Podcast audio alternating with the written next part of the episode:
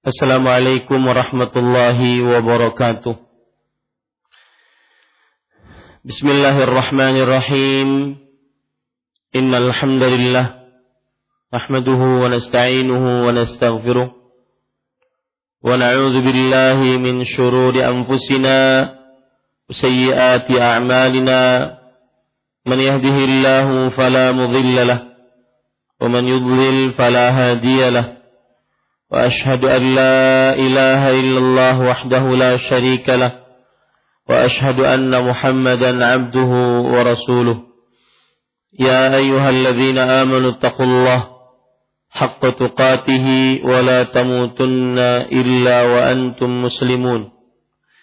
يا أيها الناس اتقوا ربكم الذي خلقكم من نفس واحدة وخلق منها زوجها وبث منهما رجالا كثيرا ونساء واتقوا الله الذي تساءلون به والأرحام إن الله كان عليكم رقيبا يا أيها الذين آمنوا اتقوا الله وقولوا قولا سديدا يصلح لكم أعمالكم ويغفر لكم ذنوبكم ومن يطع الله ورسوله فقد فاز فوزا عظيما أما بعد. فإن أصدق الحديث كتاب الله وأحسن الهدي هدي محمد صلى الله عليه وعلى آله وسلم. وشر الأمور محدثاتها وكل محدثة بدعة وكل بدعة ضلالة.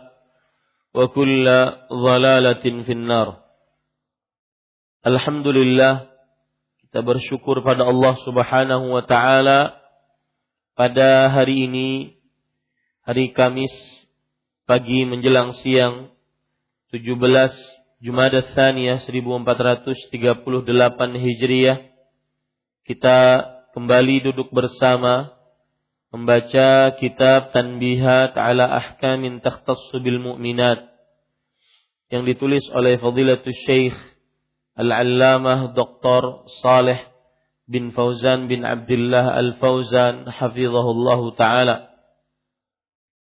Salawat dan salam semoga selalu Allah berikan kepada Nabi kita Muhammad sallallahu alaihi wa ala alihi wasallam pada keluarga beliau para sahabat, serta orang-orang yang mengikuti beliau sampai hari kiamat kelak. Dengan nama-nama Allah yang husna dan sifat-sifatnya yang ulia, kita berdoa, Allahumma inna nas'aluka ilman nafi'an wa rizqan tayyiban wa amalan mutaqabbala. Wahai Allah, sesungguhnya kami mohon kepada Engkau ilmu yang bermanfaat, rezeki yang baik, dan amal yang diterima. Allah manfa'na bima 'allamtana wa 'allimna ma yanfa'una wa zidna ilma. Wahai Allah, ajarkanlah kepada kami ilmu yang bermanfaat dan berikanlah manfaat kepada kami dari semua yang Engkau ajarkan kepada kami dan tambahkanlah kepada kami ilmu. Amin ya rabbal alamin. Bapak, Ibu atau ibu-ibu saudari-saudari muslimah yang dimuliakan oleh Allah Subhanahu wa taala dan seluruh kaum muslimin yang mengikuti kajian ini masih kita membahas pasal yang kesembilan yaitu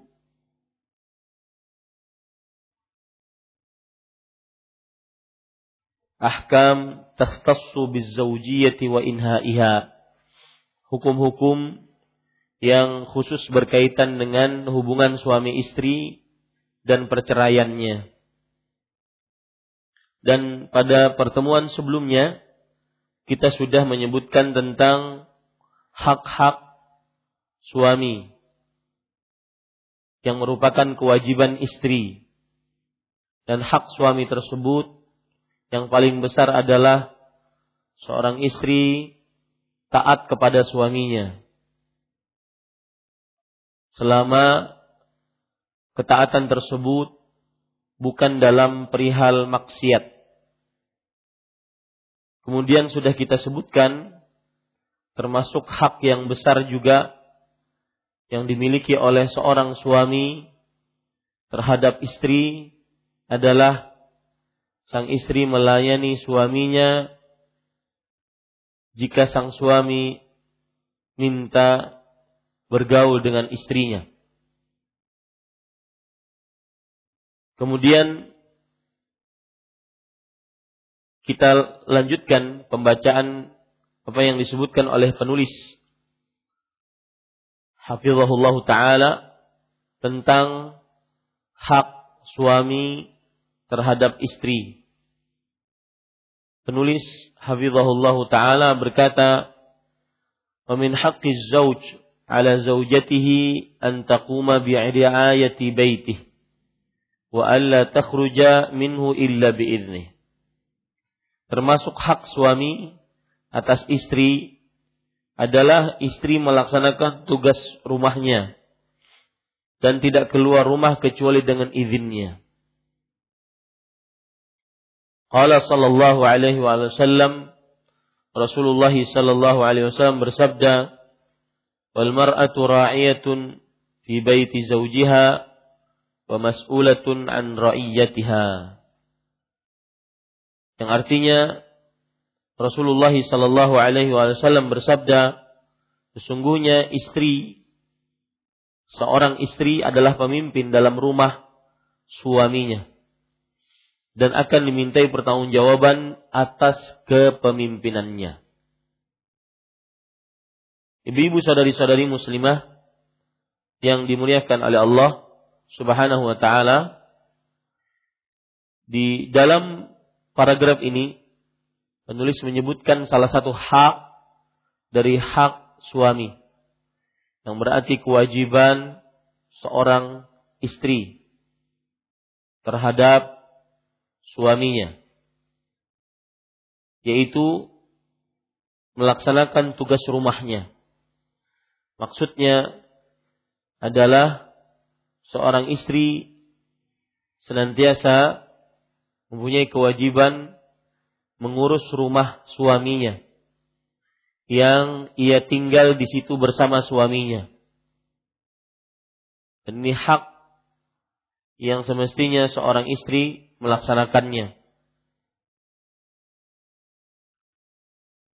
Perhatikan baik-baik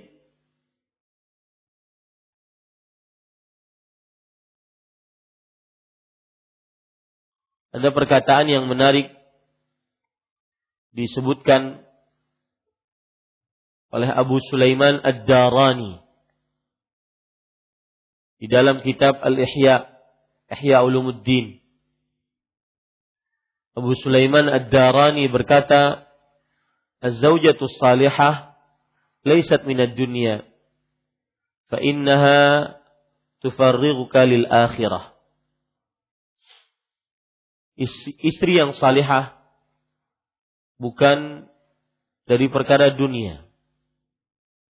Sesungguhnya istri yang salihah tersebut adalah menyibukkanmu ataupun mengkhususkan kesibukanmu hanya untuk kehidupan akhirat. Jadi tatkala seorang suami masuk ke dalam rumahnya, maka rumah tersebut sudah tersedia makanan, rumah tersebut sudah tersapu, rumah tersebut sudah diperbaiki atau dirapikan kasurnya, rumah tersebut sudah dicuci, alat-alatnya dan keadaan seperti ini menggugah suami untuk lebih memfokuskan dirinya agar bisa menuntut ilmu dan beramal. Agar bisa menuntut ilmu dan beramal.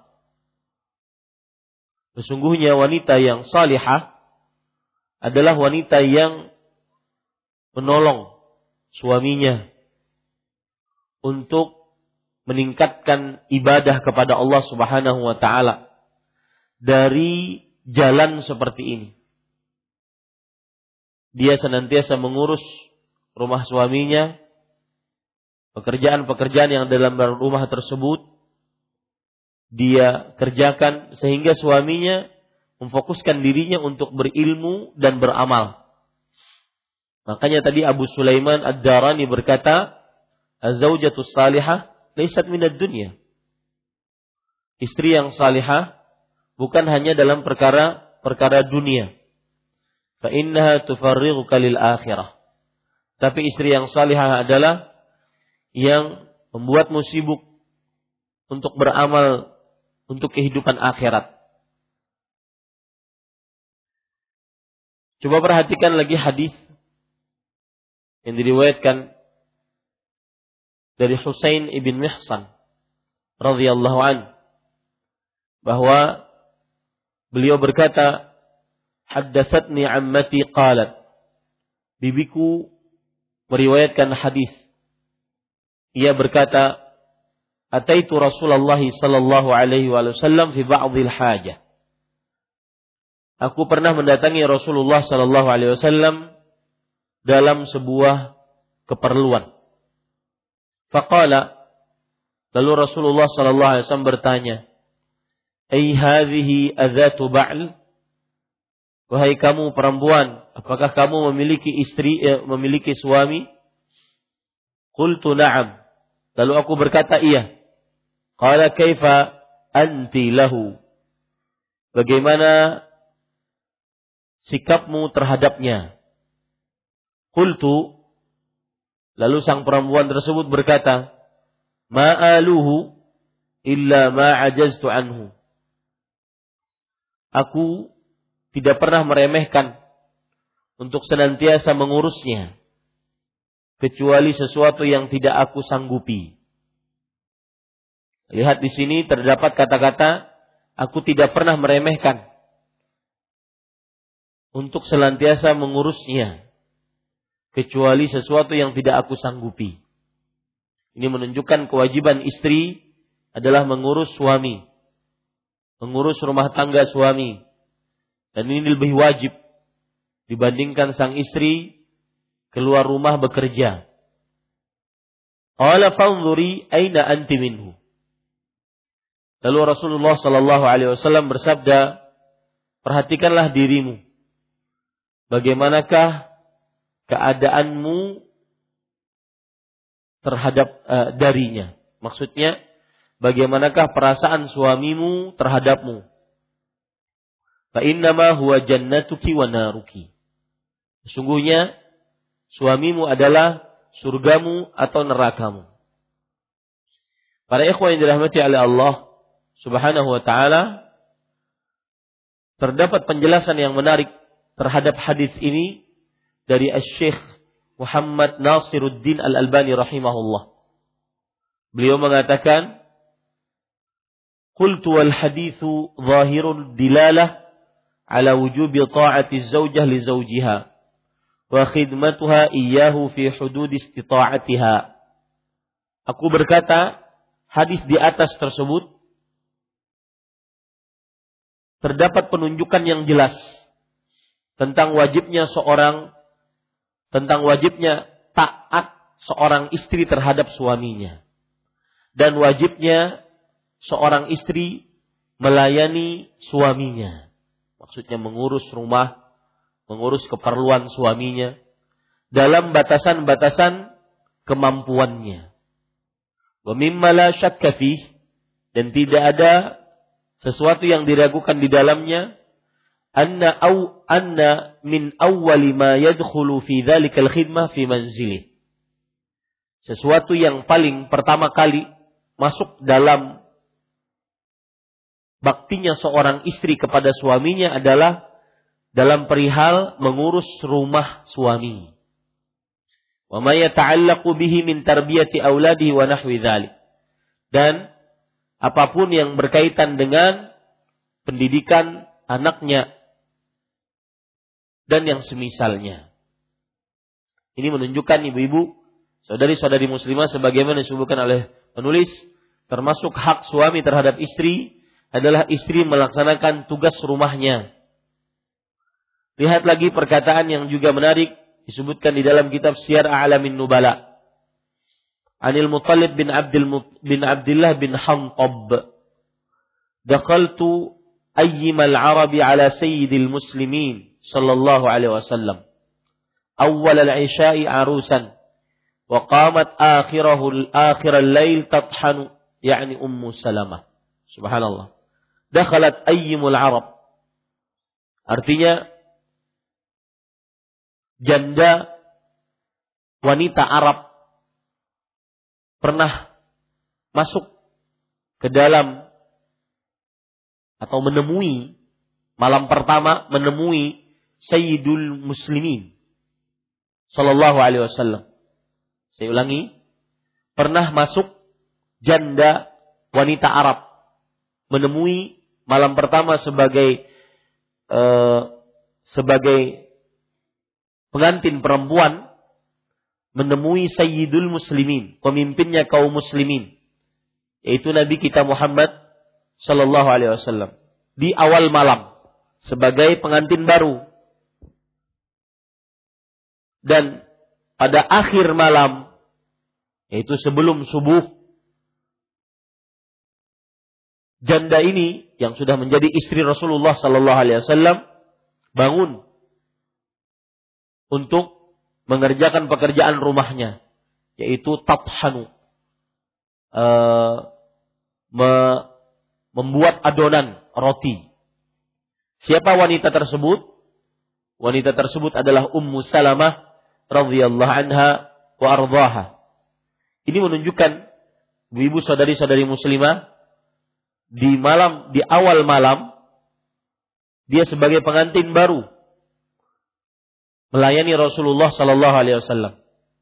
Tapi di akhir malam beliau sebagai istri yang mengabdi kepada suaminya. Sebelum suaminya bangun, beliau sudah membuat adonan roti untuk dihidangkan kepada suaminya. Ibu-ibu sadari-sadari muslimah, saya jadi ingat kalau tidak salah pekan yang lalu atau pekan sebelumnya ada seorang ibu yang menulis pertanyaan di sini kalau tidak salah bahwa beliau menceritakan capek mengurus suami. Masih ingat Bu? Ya. Capek mengurus suami. Pagi diurus, siang diurus, malam minta dilayani. Maka ibu-ibu saudari-saudari muslimah untuk membuat kita tidak capek, membuat kita tidak kesal dengan mengurusnya kita terhadap suami kita, bahwa wanita-wanita terbaik, wanita-wanita yang mendapat ridho Allah, mereka adalah wanita-wanita yang paling baik pelayanannya terhadap suaminya. Mereka adalah wanita-wanita yang senantiasa mengurus rumah tangga suaminya. Lihat Ummu Salamah radhiyallahu anha wa ardhaha. Lihat lagi riwayat yang lain. Ini semua saya sebutkan sebagai bentuk penjelasan bahwa seorang suami mempunyai hak terhadap istrinya yaitu sang istri senantiasa melaksanakan tugas rumahnya membersihkan menyapu melayani suaminya menghidangkan makanan minuman dan semisalnya lihat riwayat Anas bin Malik radhiyallahu anhu beliau berkata karena ashabu Rasulillah sallallahu alaihi wasallam idza zaffu imra'atan ila zawjiha ya'murunaha bi khidmati zawj wa ri'ayati haqqiha. Artinya para sahabat Nabi radhiyallahu anhum para sahabat Nabi radhiyallahu anhum jika me menemui istri di malam pertama. Istri di malam pertama. Maka senantiasa sang suami memerintahkan dan memberikan nasihat kepada istrinya agar berkhidmat, berbakti kepada suaminya dan juga menjaga hak-hak suami. Ini bahkan kebiasaan para sahabat Nabi radhiyallahu anhum. Dan ini perlu dicontoh bagi suami di malam pertama hendaknya mengingatkan istrinya tugas sang istri. Dan ini kebiasaan para sahabat Nabi, para salafus saleh radhiyallahu anhum ajma'in. Kemudian para ikhwan yang dirahmati oleh Allah Subhanahu wa taala ada cerita juga disebutkan oleh Imam Ibnul Jauzi dalam kitab Ahkamun Nisa. Qala Ali alaihi salam Ali bin Abi Talib radhiyallahu anhu berkata, "Laqad tazawwajtu Fatimata wa mali wa laha firashun ghaira jildi kabshin nanamu alaihi bil lail." Aku menikahi Fatimah radhiyallahu anha binti Muhammad sallallahu alaihi wasallam dan kami tidak memiliki kasur kecuali tikar kulit yang berasal dari kulit kambing. Kita tidur di atasnya di malam hari. Wa nadha'uhu 'ala nadih bin nahar. Dan kita letakkan di atas nadih di waktu siang hari. Wa mali walaha khadimun ghairuha. Dan aku serta Fatimah tidak memiliki pembantu kecuali Fatimah yang berbakti kepadaku. Walamma zawwajaha Rasulullah sallallahu alaihi wasallam arsala bi ma'aha bi khamilatin wa wisadatin Adam hasyau halif. Dan ketika Rasulullah Sallallahu Alaihi Wasallam menikahkanku, maksudnya menggauli, tadi akad, akad tidak memiliki apa-apa. Ketika mulai digauli, Rasulullah Sallallahu Alaihi Wasallam memberikan kepada aku khamilah. Khamilah artinya kain untuk dijadikan kasur dan wisadah yaitu uh, wisadah itu artinya adalah apa? Kalau kita tidur diletakkan di bantal. Bantal yang terbuat dari kulit-kulit binatang yang dilipat-lipat. Wa rahaaini wa saqa wa jarratain. Kemudian juga alat-alat seperti bejana, kemudian dua tempat yang terbuat dari kulit untuk menyimpan air. Fajarrat birraha hatta asarat fi yadiha. Suatu ketika sang Fatimah, sang istri radhiyallahu anha wa ardhaha beliau menarik ar-raha yaitu menarik dengan menarik air dengan tali yang terbuat dari kulit sampai membekas pada tangannya. Wastaqat bil qirbah hatta asaratil qirbatu binahriha. Kemudian beliau mengambil air dengan kirbah. Kirbah artinya adalah tempat menyimpan air yang terbuat dari kulit sampai-sampai tempat menyimpan air yang terbuat dari kulit tersebut membekas pada leher Fatimah radhiyallahu anha wa ardhaha. Wa qammatil baita hatta aghbarat thiyabaha. Kemudian beliau membersihkan rumah sampai pakaian beliau, pakaian Fatimah radhiyallahu anha penuh dengan debu. Wa auqadat tahtal qidr hatta thiyabaha. Dan beliau menyalakan api. Kemudian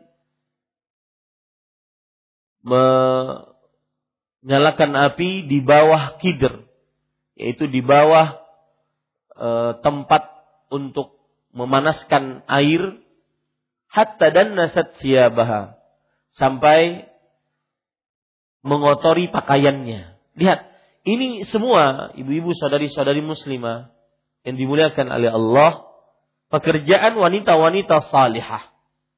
Siapa tadi itu Bu ceritanya? Hah? Fa? Fatimah.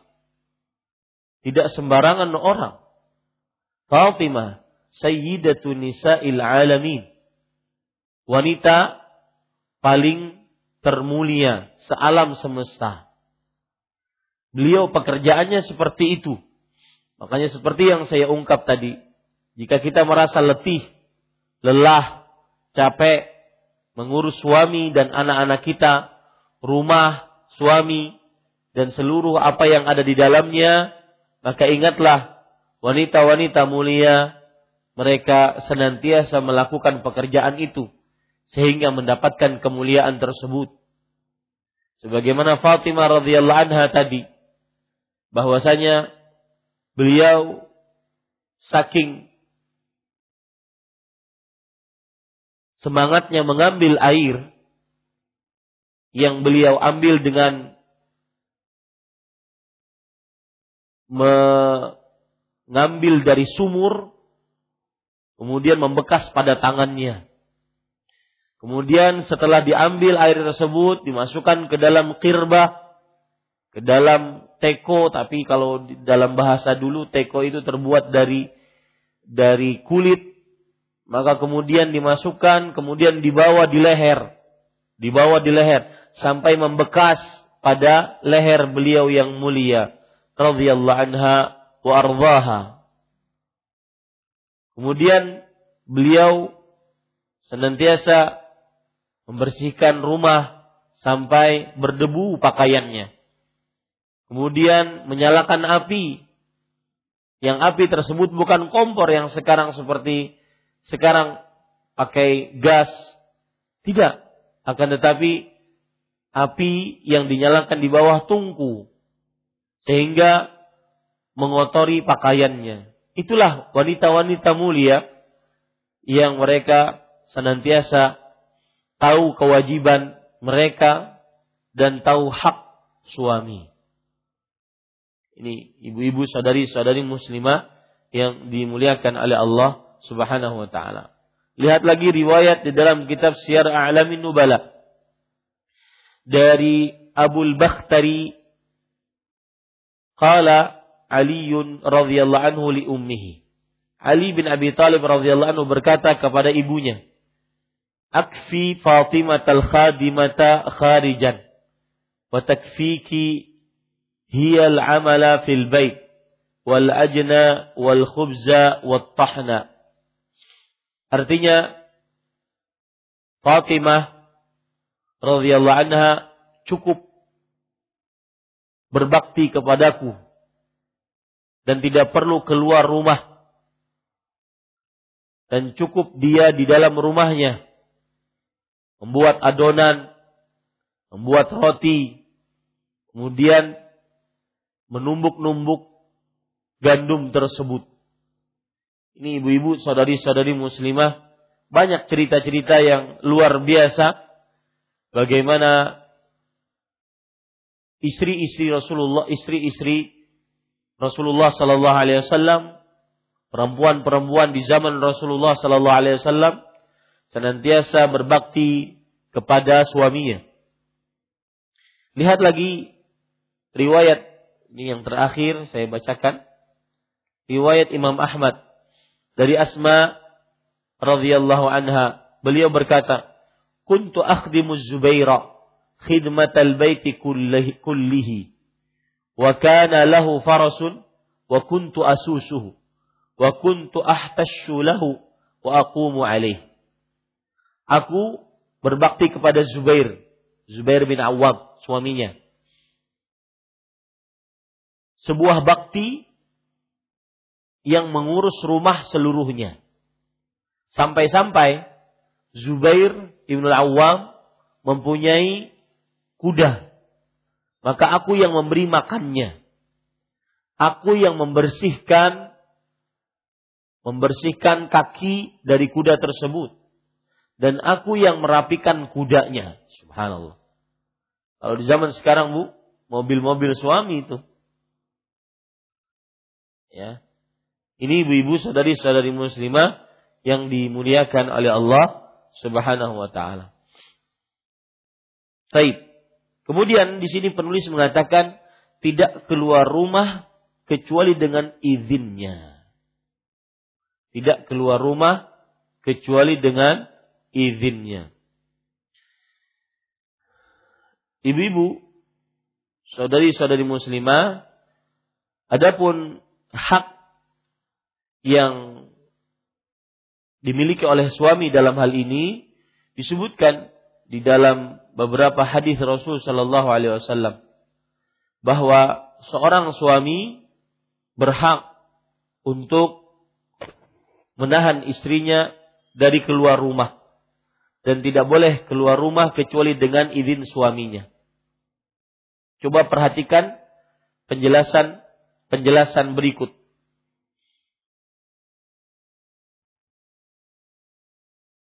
Ibnu Qudamah rahimahullah seorang ulama Islam abad kelima Hijriyah. Beliau mengatakan, "Walizauji man'uha minal khuruj min manzilihi ila ma laha minhu buddun."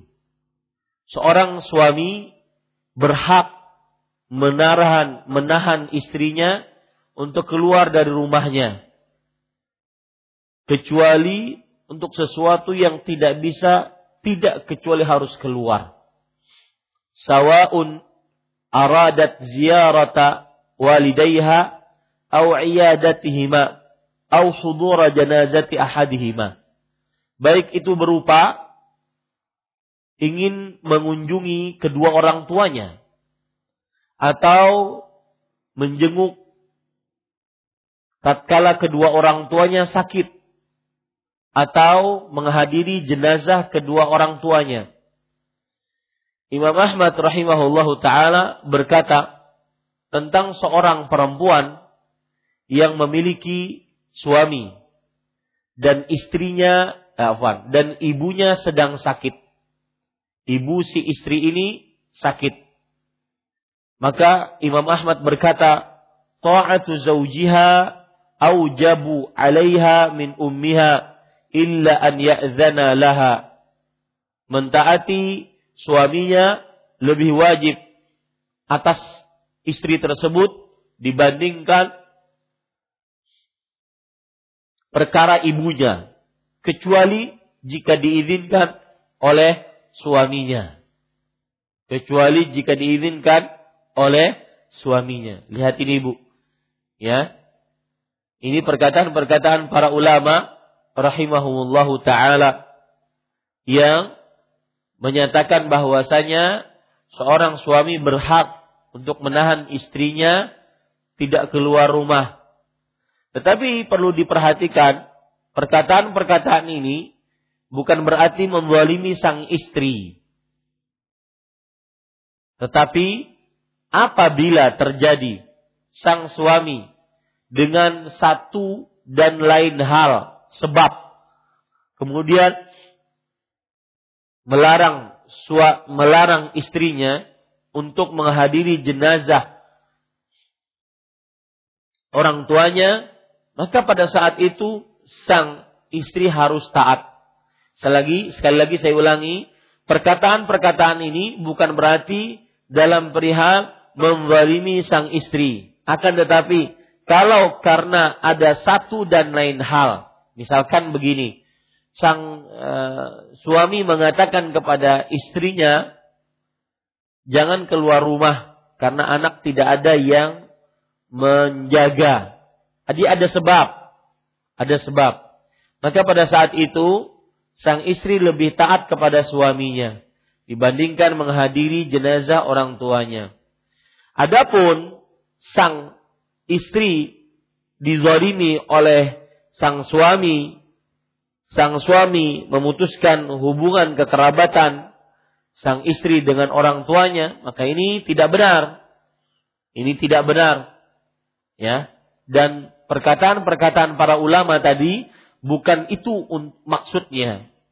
Tetapi apabila ada pilihan, ada perintah suami untuk tetap di rumah, sedangkan ada permintaan orang tua untuk mengunjunginya, maka pada saat itu sang istri lebih mendahulukan e, perintah suami. Paham maksud saya, Bu? Ha, Bu? Ya. Jadi bukan berarti ibu-ibu saudari-saudari muslimah di sini terjadi pembaliman terhadap sang istri, bukan. Ya, akan tetapi di sini adalah apabila terjadi dua pilihan, perintah suami dengan perintah orang tua. Maka pada saat itu perintah suami lebih didahulukan. Lihat di dalam kitab Ahkamun Nisa yang ditulis oleh Ibnu Battah. Beliau meriwayatkan an Anasin anna rajulan safar. Bahwa dari Anas bin Malik radhiyallahu anhu beliau meriwayatkan ada seorang lelaki bepergian. Wa mana'a zaujatahu minal khuruj. Dan dia melarang istrinya untuk keluar rumah. Famarida abuha. Lalu bapaknya bapak sang istri ini sakit. Fasta'dzanat Rasulullah Rasulullah sallallahu alaihi wasallam fi iyadati abiha lalu sang istri ini meminta izin kepada Rasulullah sallallahu alaihi wasallam untuk menjenguk bapaknya yang sakit tadi. Faqala laha Rasulullah sallallahu alaihi wasallam. Maka Rasulullah sallallahu alaihi wasallam berkata kepada kepada sang istri tadi, "Ittaqillah wa la tukhalifi zaujaki." Artinya, takutlah engkau kepada Allah, janganlah engkau menyelisihi perintah suamimu. Lihat subhanallah. Famata abuha. Maka bapaknya sang istri tersebut meninggal. Fasta'dzanat Rasulullah sallallahu alaihi wasallam fi huduri janazatihi. Faqala laha ittaqillah wa la tukhalifi zaujaki. Lalu mati bapaknya dan sang istri ini minta izin kepada Rasulullah sallallahu alaihi wasallam untuk menjenguk atau untuk menghadiri jenazah bapaknya, menghadiri jenazah. Ya, melihat bapaknya paling terakhir. Maka Rasul Shallallahu Alaihi Wasallam menjawab, takutlah kepada Allah. Janganlah engkau menyelisih perintah suamimu. Fa'auhallahu ila Nabi Sallallahu Alaihi Wasallam. Maka Allah Subhanahu Wa Taala mewahyukan kepada Nabi Muhammad Sallallahu Alaihi Wasallam, Inni qad ghafartu laha bi ta'ati zawjiha. Sungguh aku telah ini wahyunya Bu, perhatikan yang taat kepada suami. Sungguh aku telah mentaati eh afwan. Kata Allah Subhanahu wa taala, sungguh aku telah mengampuni dosa-dosa perempuan tersebut karena ketaatannya kepada suaminya. Jadi di sini ibu-ibu, saudara-saudari yang dimuliakan oleh Allah Subhanahu wa taala eh, seorang istri harus benar-benar taat kepada suaminya. Ya, seorang istri harus benar-benar taat kepada suaminya. Cuma sayangnya hadis ini lemah, Bu. Ya. Sayangnya hadis ini lemah.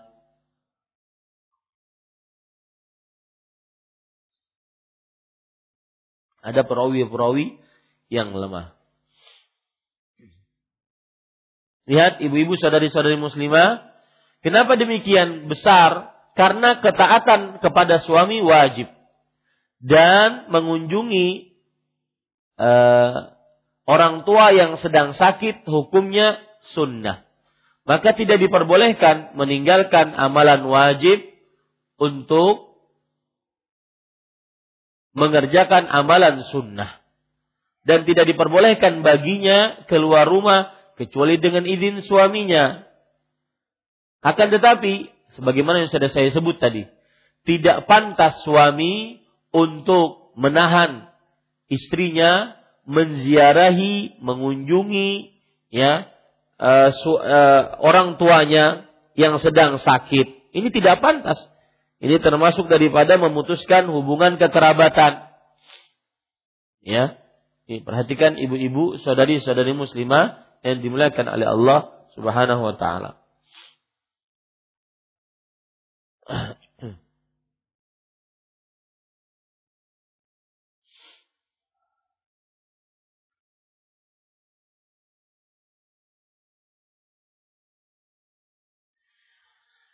Ibu-ibu saudari-saudari muslimah yang dimuliakan oleh Allah Subhanahu wa taala,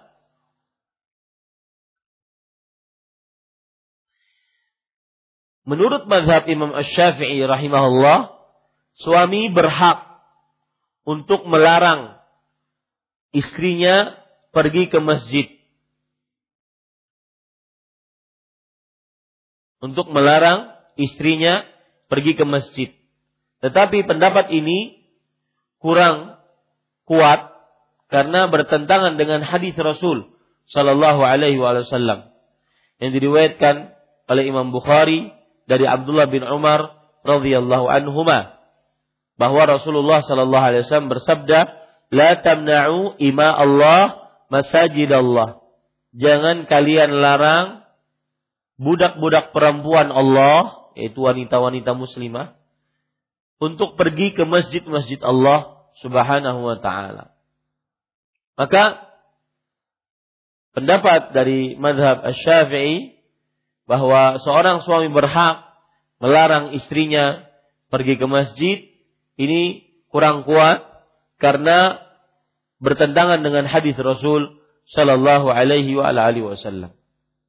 Lihat riwayat yang lain lagi dari Abdullah bin Umar radhiyallahu anhu ma, kanat imra'atun li Umar tashhadu salat as-subhi wal isya fil jama'ati fil masjid istri Umar bin Khattab radhiyallahu anhu ikut sholat subuh dan isya berjamaah di dalam masjid subuh dan isya. Faqila laha ay Umar lima takhrujin wa qad ta'lamina anna Umar yakrahu dhalika wa yaghar. Kemudian Umar berkata kepada istrinya, "Kenapa kamu keluar wahai istriku?" Padahal engkau telah mengetahui dengan pasti bahwa suamimu Umar bin Khattab sangat membenci itu dan mempunyai rasa cemburu. Lihat subhanallah ibu-ibu. Perhatikan bahwa rasa cemburu sang istri, eh sang suami tatkala istrinya suka keluar rumah. Padahal keluar rumahnya bukan ke mana-mana. Ke masjid. Apalagi kadang-kadang yang suka keluar rumah Keluar rumah nongkrong-nongkrong. Di tempat-tempat makan, minum. Ya. Ini perhatikan ibu-ibu, saudari-saudari muslimah. Jangan sampai kebiasaan-kebiasaan dulu kita tetap lakukan. Meskipun sekarang berbeda. Sekarang sudah pakai jilbab lebar, pakai baju lebar, tapi nongkrongnya masih. Ah, masih gak ada kayak itu? Ya, ini tidak benar. Ya. Masih nongkrongnya masih. Kemudian ketawa-ketawanya masih. Kemudian berkata-kata yang uh, dengan suara tinggi di tempat rumah makannya masih dan semisal cuma pakaiannya saja beda. Ini tidak benar. Lihat. Qalat wa ma yamna'u an yanhani. Kata istrinya, apa yang menahan dia untuk melarangku? Qala yamna'uhu qawlu Rasulillah sallallahu alaihi wasallam. Yang melarang Umar dari tidak melarang istrinya untuk keluar masjid adalah sabda Rasul sallallahu alaihi wasallam, janganlah kalian larang budak-budak perempuan Allah untuk pergi ke masjid-masjid Allah. Tapi sebenarnya Umar bin Khattab radhiyallahu anhu membenci akan hal itu. Ya, membenci akan hal itu. Tapi karena ada hadis Rasul, maka beliau tidak bisa larang istrinya. Itu kalau seandainya pergi ke masjid. Bagaimana kalau seandainya pergi ya geng sana, geng fulana, geng fulana ini pergi ngumpul di sana, ya ngumpul di sini, makan-makan, minum-minum. Maka ini perlu berubah ibu-ibu, saudari-saudari muslimah yang dimuliakan oleh Allah. Ya, Lihat lagi ibu-ibu saudari-saudari muslimah diriwayatkan di dalam kitab Al-Mughni. Anna Zubair tazawwaja Atikah binti Zaid bin Amr bin Nufail. Az-Zubair menikahi Atikah radhiyallahu anha. Wa kanat takhruju ila al-masjid. Atikah sering keluar salat di masjid. Wa kana ghayuran dan Zubair termasuk lelaki yang pencemburu. Fayaqulu laha lalu Zubair bin Awam radhiyallahu anhu berkata kepada istrinya Atikah, "Lau sallaiti fi baitiki wahai Atikah, kalau engkau salat di rumahmu lebih baik." Lalu fataqul, lalu Atikah radhiyallahu anha berkata, "La azalu akhruj au tamna'uni." Fakariha man'uha lihadal khabar. Aku akan terus keluar untuk sholat berjamaah di masjid. Atau engkau melarangku. Kalau engkau melarangku, baru aku tidak keluar. Tapi Zubair bin Awam radhiyallahu anhu beliau tidak melarang. Kenapa? Karena ada hadis tadi. Hadis tadi yang janganlah kalian melarang budak-budak wanita Allah pergi ke masjid-masjid Allah Subhanahu wa taala. Ini menunjukkan ibu-ibu hukum bahwa seorang perempuan jika ingin pergi ke masjid maka dia minta izin kepada suaminya dan suaminya jika dimintai izin tidak diperbolehkan untuk melarang istrinya. Dalil yang lain yang diriwayatkan oleh Imam Bukhari dan Muslim dari Abdullah bin Umar radhiyallahu anhuma beliau berkata idza sta'dzanat imra'atu ahadikum ila al-masjid fala yamna'uha Nabi Muhammad sallallahu alaihi wasallam bersabda jika istri kalian minta izin untuk pergi ke masjid maka janganlah ia melarangnya Baik.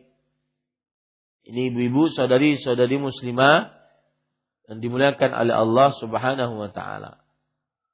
Perhatikan ada perkara menarik bahwa apabila seorang istri keluar rumah tanpa izin suaminya, maka berhak sang suami untuk tidak menafkahi istrinya. Lihat ibu ini, perhatikan. Apabila seorang istri keluar rumah tanpa izin suaminya, maka berhak sang suami untuk tidak menafkahi istrinya. Sebagaimana disebutkan oleh Syekhul Islam Ibnu Taimiyah rahimahullah, "Innal mar'ata idza kharajat min darihi bighairi idnihi fala nafaqata laha wala kiswah."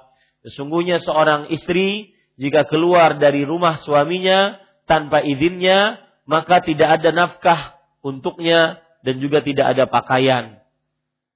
Beliau juga mengatakan, la yahillu lizaujah an takhruja min baitiha illa biiznihi. Tidak halal bagi seorang istri untuk keluar dari rumah suaminya kecuali dengan izin suaminya. Yahillu li ahadin an ya'khudhaha ilaihi. Dan tidak halal bagi seorang pun, seorang pun ya, untuk mengambil perempuan tersebut, istri tersebut kepadanya. Maksudnya mengeluarkan istri tersebut dari rumah. Wa yahbisaha an dan menahan e, istri tersebut dari suaminya. Ini tidak halal. Sawa'un akana dzalika likauniha murdi'an au likauniha qabilatan au ghairu dzalika minas sina'at. Wa idza kharajat min baiti zaujiha bighairi idnihi kanat nashizatan asiyatan lillahi wa rasulih wa mustahiqqatan lil uqubah. Dan jika seorang istri keluar dari rumah suaminya tanpa izin suaminya, maka ini perempuan dinamakan sebagai wanita yang melakukan praktek nusyuz. Nusyuz, yaitu bermaksiat kepada Allah dan Rasulnya dan berhak mendapatkan siksa. Nah, ini ibu-ibu, saudari-saudari muslimah, eh, penjelasan-penjelasan dari perkara tadi, yaitu tidak keluar rumah kecuali dengan izin izin suami. Kemudian penulis rahimahullah hafizahullah taala berkata, wa min haqqihi 'alaiha an taquma bi'amalil bait wa la tahujuhu ila jalbin khadimah yataharraju minha wa yata'arradu bisababiha lil khatari fi nafsihi wa termasuk hak suami adalah istri melakukan pekerjaan rumah dan ia tidak membutuhkan pembantu wanita yang dapat mendorongnya ke arah dosa. Ya ila jalbi khadimatin yataharraju minha. Apa maksudnya ke arah dosa? Nanti saya akan jelaskan dan menempatkan dirinya dengan sebab itu kepada bahaya terhadap dirinya dan anak-anaknya. Ini sebagaimana yang sudah kita sebutkan tadi, ibu-ibu, saudari-saudari muslimah, termasuk hak suami adalah sang istri mengerjakan pekerjaan-pekerjaan rumah ya pekerjaan-pekerjaan rumah suami menyapu mengepel mencuci pakaian mencuci piring mengurus anak memasak menyediakan makanan dan minuman menghidangkan makanan dan minuman maksudnya dan semisalnya dan tidak mendatangkan pembantu kepada rumahnya uh, ibu-ibu sadari-sadari muslimah. Kenapa demikian? Karena Syekh mengatakan di sini yang dapat menorong mendorongnya ke arah dosa yaitu perzinahan. Yang dapat mendorongnya ke arah dosa yaitu perzinahan. Dan menempatkan dirinya diri suami dengan sebab itu kepada bahaya terhadap dirinya dan anak-anaknya. Kadang-kadang seorang istri, eh, seorang suami yang mendatangkan pembantu di rumahnya, maka anak-anaknya lebih dekat dengan pembantu rumah dibandingkan dengan ibunya. Ini ibu-ibu sadari-sadari muslimah. Dan biasanya ketika seorang suami sudah mentaati istrinya untuk mendatangkan pembantu di rumahnya, maka pandangan sang suami tidak terjaga. Ya, pandangan sang suami tidak terjaga dan tidak sedikit terjadi perbuatan zina antara suami dengan pembantu rumah tangganya. Pernah kejadian di Arab Saudi seorang suami minta atau seorang istri minta didatangkan membantu karena mungkin anaknya banyak, rumah besar, keperluan banyak. Maka akhirnya sang suami sudah mengatakan tidak perlu, biar kita kerjakan sama-sama. Sang istri mungkin apalagi melihat tetangganya, kadang-kadang kalau lagi ngerumpi, Kenapa kamu tidak minta kepada suamimu bla bla bla macam-macam deh. Ya. Maka akhirnya didatangkanlah oleh suami pembantu berasal dari negeri Filipina. Maka ternyata yang datang ini cantik. Ya, yang datang ini cantik. Ini kejadian nyata ibu. Akhir dan masuk koran. Akhirnya sang istri mengatakan pulangkan dia hari ini juga. Biarkan aku mengerjakan seluruh pekerjaan rumah. Ya. Ini ibu-ibu saudari-saudari muslimah yang dimuliakan oleh Allah Subhanahu wa taala. Maka banyak mudaratnya. Oleh karenanya, ibu-ibu saudari-saudari muslimah sebenarnya mendatangkan pembantu di rumah tangga kita bagaimana? Lebih baik lebih baik itu kalau bisa dijauhi dijauhi. Tapi kalau tidak bisa dijauhi maka carilah yang paling mudaratnya lebih kecil. Di antaranya keluarga. Keluarga dari suami atau keluarga dari istri atau lebih baik keluarga dari suami. Sehingga tidak menimbulkan mudarat yang lebih besar. Dan bahaya-bahaya untuk anak seperti yang sudah saya sebutkan tadi bahwasanya sang anak terkadang lebih dekat dengan membantu rumah dibandingkan ibunya, dibandingkan bapaknya. Karena sang, kemudian yang kedua sang anak akan berlaku manja.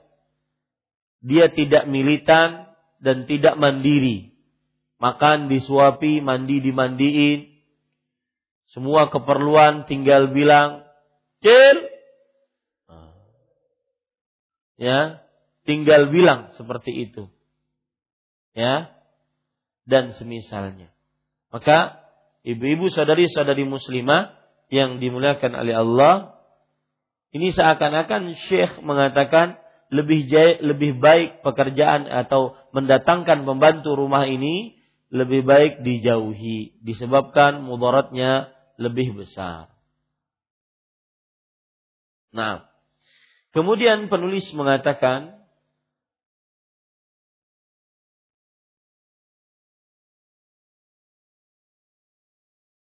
Qala Syekhul Islam Ibn Taimiyah rahimahullah fi Majmu'il Fatawa qauluhu ta'ala fas-salihatu qanitat hafizatun lil ghaibi bima hafizallah. Yaqtadi wujubu ta'atiha li zawjiha mutlaqan min khidmatin wa safarin ma'ahu wa tamkinin lahu wa ghairi dhalik kama dallat alaihi sunnatu Rasulillah sallallahu alaihi wasallam. Syekhul Islam Ibnu Taimiyah, Syekhul Islam Ibnu Taimiyah nama asli beliau Ahmad bin Abdul Halim. Terkenal dengan panggilannya atau gelarnya Syekhul Islam. Apa arti Syekhul Islam? Syekhnya ulama-ulama Islam.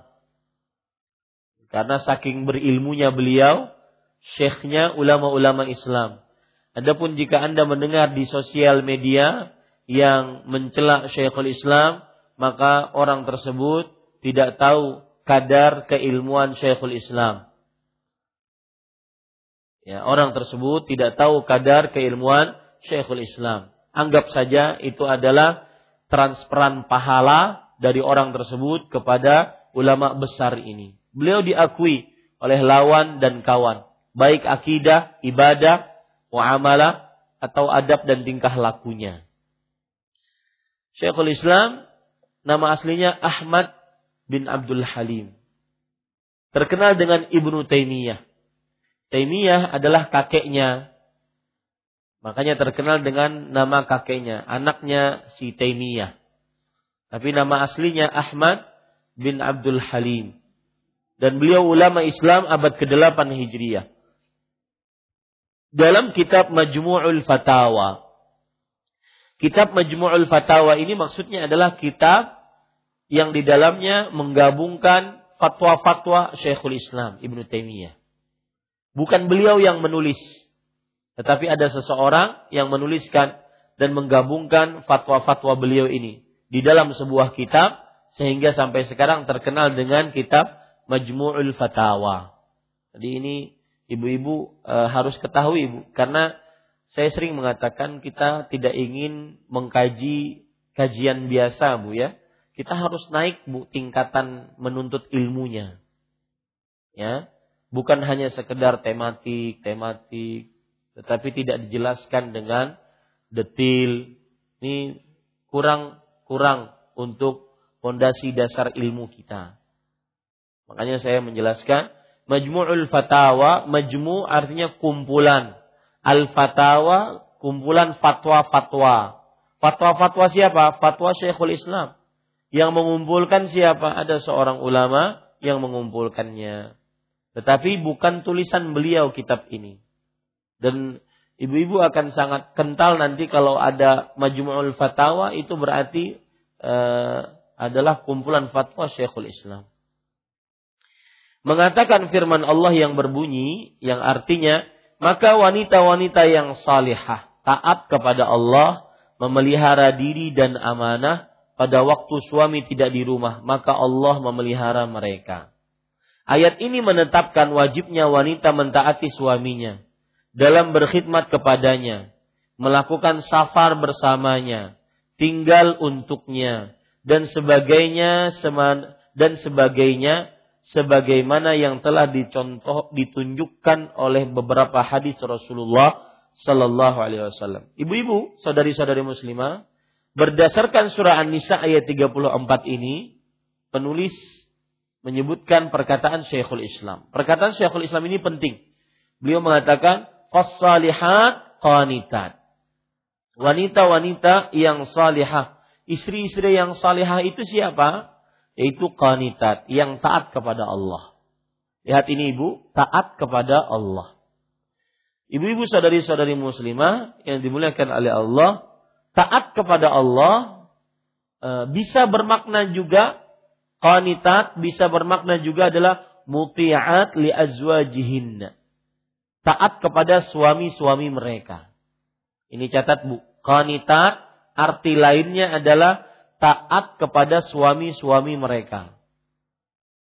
Nah, kalau ada anak namanya qanitat, itu biasanya semoga taat kepada suaminya. Qanitat.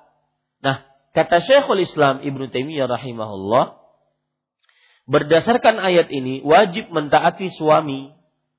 Ya. Karena salah satu tanda wanita yang salihah adalah qanitat, taat kepada suami. Lebih mendahulukan kepentingan suami dibandingkan yang lainnya. Contoh-contoh taat kepada suami, safar bersama suami. Kemudian tinggal tinggal bersama suami. Kemudian juga Eh, berkhidmat kepada suami dan semisalnya. Ya, dan semisalnya. Ini ibu-ibu, saudari-saudari muslimah yang dimuliakan oleh Allah Subhanahu wa taala. Coba saya baca sekarang uh, tafsiran dari qanita. Ya, kita lihat dari tafsir Imam Ibnu Katsir.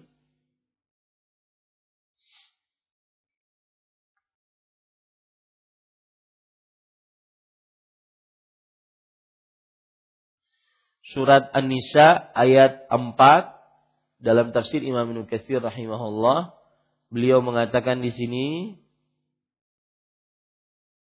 Fasalihat qanitat Lihat Qala Ibnu Abbas wa ghairu wahidin ya'ni muti'at li azwajihinna. Nah, ini sebagaimana saya katakan tadi. Abdullah bin Abbas radhiyallahu anhuma dan wanita wanita eh, dan ahli tafsir lainnya mengatakan yang dimaksud dengan qanitat adalah wanita-wanita istri-istri yang taat kepada suaminya. Istri-istri yang taat kepada suaminya. Makanya Syekhul Islam dengan keluasan ilmunya beliau mengatakan berdasarkan ayat ini seorang istri lebih wajib taat kepada suaminya dibandingkan kepada makhluk siapa pun setelah taat kepada Allah dan Rasulnya. Dalam artian orang tua kalah. Ya. Ini ibu-ibu, saudari-saudari muslimah yang dimuliakan oleh Allah Subhanahu wa taala. Lihat lagi kita baca perkataan yang disebutkan oleh penulis. Wa qala al-'allamah Ibnu al-Qayyim fil fil hadi wahtajja man aujaba al-khidmata bi anna hadha huwa al-ma'ruf عند من خاطبهم الله سبحانه بكلامه وأما ترفيه المرأة وخدمة الزوج لها وكن وكنسه وطحنه وعجنه وغسيله وفرشه وقيامه بخدمة البيت فمن المنكر. والله تعالى يقول mithlul ladzi 'alaihinna bil ma'ruf wa qala ar-rijalu qawwamuna 'alan nisa wa idza lam taqdimuhu al-mar'ah bal yakunu huwal khadimu laha fahiyal qawwamatu 'alaihi perhatikan baik-baik Al-Allama Ibnul Qayyim. Ibnul Qayyim ibu nama aslinya adalah Muhammad. Nama asli Ibnul Qayyim siapa? Muhammad bin Abi Bakar. Dan beliau ulama Islam abad ke-8 Hijriah. Beliau ini adalah ulama yang muridnya dari Syekhul Islam. Kenapa terkenal dengan Ibnul Qayyim namanya atau panggilannya? Ibnu artinya anak, Al-Qayyim artinya pengawas. Karena beliau ini, bapak beliau adalah pengawas di sebuah sekolahan. Nah, makanya dikenal dengan Ibnul Qayyim. Tuh, anaknya si pengawas tuh nah. Makanya disebut dengan Ibnul Qayyim. Nah, kemudian, kenapa pakai Al-Jauziyah? Karena Bapaknya pengawas di madrasah namanya Al-Jauziyah. Di daerah daerah Al-Jauziyah. Makanya dikenal dengan panggilannya Ibnul Qayyim atau Ibnu Qayyimil Jauziyah. Jadi dua bu. Ibnul Qayyim pakai L, Ibnul Qayyim atau Ibnu Qayyimil Jauziyah. Ya, kalau pakai Ibnul Qayyim, nggak usah pakai Al Jauziyah di belakangnya. Tetapi kalau seandainya tidak pakai Ibnu Qayyim Al Jauziyah, nah begitu. Nama aslinya siapa tadi bu? Muhammad bin Abi Bakar. Dan beliau uh, ulama Islam abad ke-8 Hijriah. Beliau juga disebut oleh para ulama sebagai dokter hati karena uh, karangan atau tulisan-tulisan beliau sering menyinggung tentang masalah-masalah hati. Baik, ibu-ibu sadari-sadari muslimah. Dalam kitab Hadiyun Nabawi.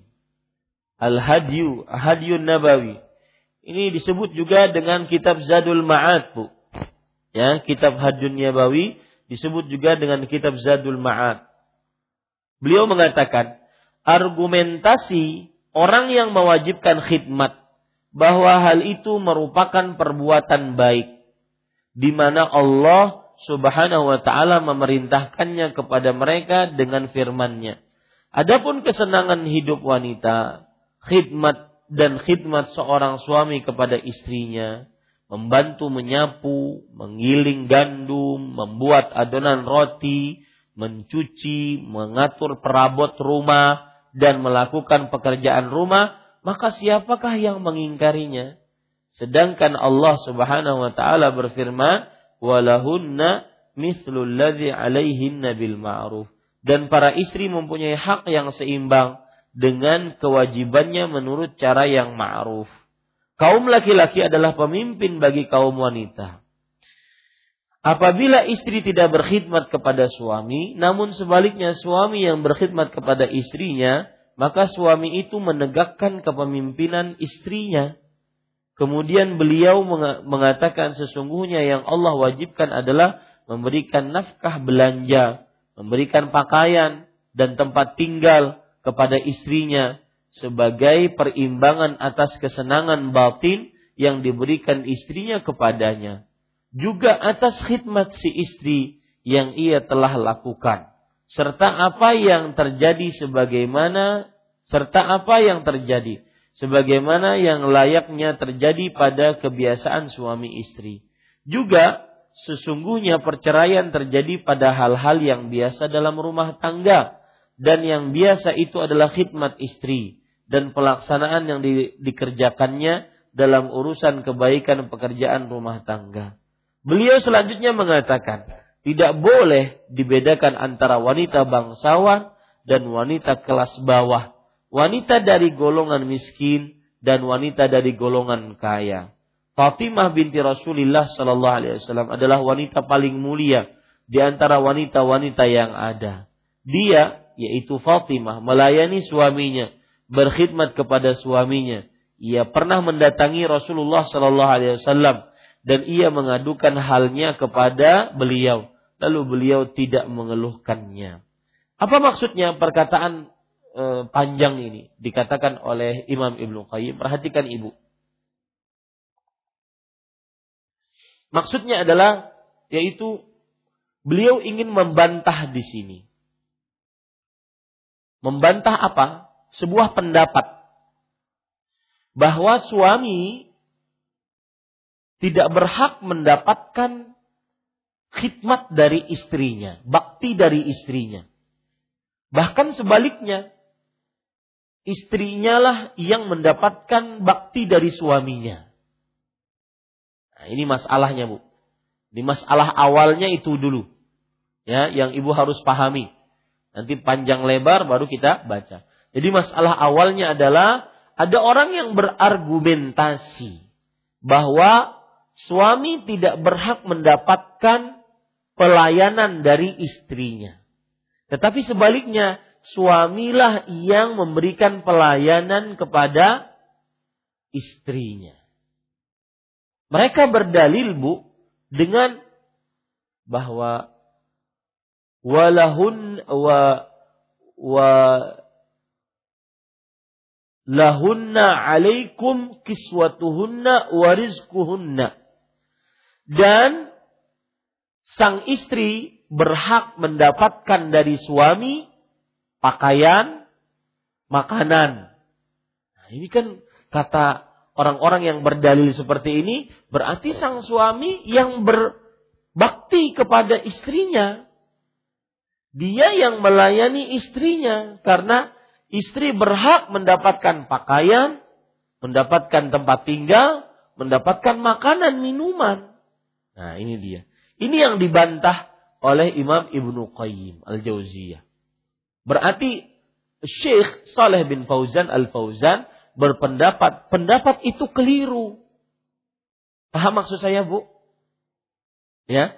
Jadi masalahnya apa? Bahwa ada yang berpendapat. Apa tadi pendapat, Bu? Bahwa seorang suami yang berbakti kepada istrinya. Semestinya begitu kata pendapat ini. Ya. Jadi mereka berpendapat istri tidak berhak melayani suaminya. Istri itu dia dapat tempat tinggal, dapat pakaian, dapat eh, dapat makanan, minuman. Tidak berhak Eh, sang isang suami meminta agar dibuatkan kopi misalkan. Kenapa? Karena semestinya sang suami yang mendatangkan apa Bu? Kopi tersebut. Untuk siapa? Istrinya. Paham masalahnya Bu? Baik, dibantah oleh Imam Ibnu Qayyim Al-Jauziyah rahimahullahu taala. Beliau mengatakan, argumentasi orang yang mewajibkan khidmat bahwa hal itu merupakan perbuatan baik di mana Allah memerintahkannya kepada mereka dengan firman-Nya. Nah, ini dia. Ini argumentasi juga yang dipakai oleh orang-orang yang mengatakan bahwa istri tidak berhak berbakti kepada suaminya. Tidak berhak melayani suaminya. Bukankah Allah memerintahkan untuk berbuat baik kepada istri? Nah, itu dia. Ya. Allah berbuat memerintahkan untuk berbuat baik kepada istri. Ini argumentasi mereka, Bu. Apa dalilnya? Allah berfirman, "Wa ashuruhunna bil ma'ruf." Dan gaulilah istri-istrimu dengan dengan baik. Kata mereka, "Oh, itu kan coba lihat. Firmannya begitu. Berarti sang istri bukan yang melayani. Berarti sang istri sebenarnya yang dilayani. Wah enak nih bu. Hah? Pendapatnya enak. Nah, ternyata dibantah. Di mana Allah memerintahkannya e, memerintahkannya kepada mereka dengan firman-Nya. Adapun kesenangan hidup wanita dan khidmat seorang suami kepada istrinya membantu menyapu, menggiling gandum, membuat adonan roti, mencuci, mengatur perabotan rumah, dan melakukan pekerjaan rumah, maka siapakah yang mengingkarinya? Maksudnya apa? Siapakah yang mengingkarinya di sini? Maksudnya adalah kalau sang suami melakukan perbuatan-perbuatan itu, itu termasuk perbuatan baik. Tidak ada yang mengingkarinya. Sang suami ikut masak, ya, sambil masak, senyum-senyum dengan istrinya. Nah, ini baik. Sang suami ikut menyapukan rumah. Ini baik. Sang suami ikut membuat adonan roti. Ini baik. Tidak ada yang mengingkarinya. Kata Imam Ibnu Qayyim. Tidak ada yang mengingkarinya. Cuma permasalahannya sekarang adalah kita membicarakan apakah sang suami atau yang sang istri yang wajib berkhidmat kepada pasangannya. Itu yang dibicarakan sekarang. Ya. Kalau seandainya sang suami yang wajib berkhidmat kepada istrinya, maka berarti tidak ada manfaat firman Allah dalam surat An-Nisa ayat 34. Ar-rijal qawwamuna 'alan nisa. Para lelaki adalah pemimpin bagi kaum wanita. Nah, itu dia. Apabila istri tidak berkhidmat kepada suami, namun sebaliknya suami yang berkhidmat kepada istrinya, maka suami itu yang menegakkan pimpin, pemimpin istrinya. Ya, Suami itu yang menegakkan pimpin uh, pemimpin istrinya, suami itu. Berarti dia yang menjadikan istrinya sebagai pemimpin, bukan dia yang sebagai pemimpin. Kemudian beliau mengatakan, sesungguhnya yang Allah wajibkan adalah memberikan nafkah. Nah, perhatikan. Jangan sampai salah paham ketika Rasul Shallallahu Alaihi Wasallam bersabda, walahunna kiswatuhunna warizkuhunna dan seorang istri berhak mendapatkan pakaian dari suami, makanan, minuman, bukan berarti sang suami yang melayani istrinya. Tetapi Allah mewajibkan memberi nafkah, itu yang dimaksudkan. Ya, bukan berarti Allah mewajibkan sang suami melayani istrinya, tapi Allah mewajibkan sang suami memberikan nafkah, memberikan pakaian, dan tempat tinggal kepada istrinya sebagai perimbangan antara atas kesenangan batin yang diberikan istri kepada suami. Sang istri melayaninya di atas ranjang, maka perimbangannya adalah sang suami juga memberikan nafkahnya kepada istrinya. Juga atas khidmat si istri yang ia telah lakukan serta apa yang terjadi sebagaimana yang layaknya terjadi pada kebiasaan suami istri. Maksudnya adalah semestinya sang istri melayani suaminya. Nah, karena pelayanan istri tersebutlah akhirnya sang suami menafkahi istrinya. Atau dibalik, karena nafkah sang suami terhadap istrinya, maka sang istri melayani suaminya. Begitu cara berpikirnya. Juga sesungguhnya perceraian terjadi pada hal-hal yang biasa dalam rumah tangga dan yang biasa itu adalah khidmat istri dan pelaksanaan yang dikerjakannya dalam urusan kebaikan pekerjaan rumah tangga. Ibu-ibu saudari-saudari muslimah, beliau menyinggung di sini perceraian terjadi karena tadi kadang-kadang sang istri merasa dia sudah terlalu berkhidmat sedangkan nafkahnya kurang dari sang suami. Semuanya sudah dia kerjakan untuk sang suaminya, tetapi sang sang suami kurang menafkahinya, maka terjadilah percekcokan. Maka solusi yang paling baik seperti ini adalah bahwa sang istri mengerjakan kewajibannya, kemudian sang suami mengerjakan kewajibannya. Sang suami bersabar atas kelakuan istrinya, sang istri bersabar atas nafkah dari suaminya. Itu solusi paling terbaik. Ya, solusi paling terbaik.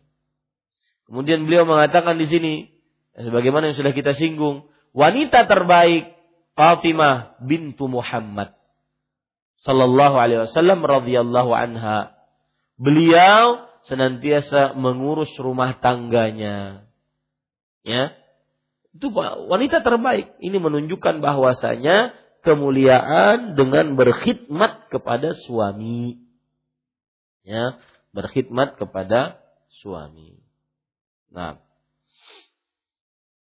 Baik, itu kira-kira ibu-ibu, saudari-saudari muslimah yang bisa saya sampaikan.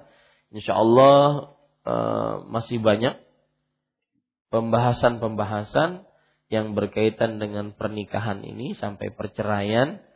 Di antaranya pekan depan insya Allah istri mengetahui bahwa suaminya tidak menyukainya. Maka bagaimana solusinya?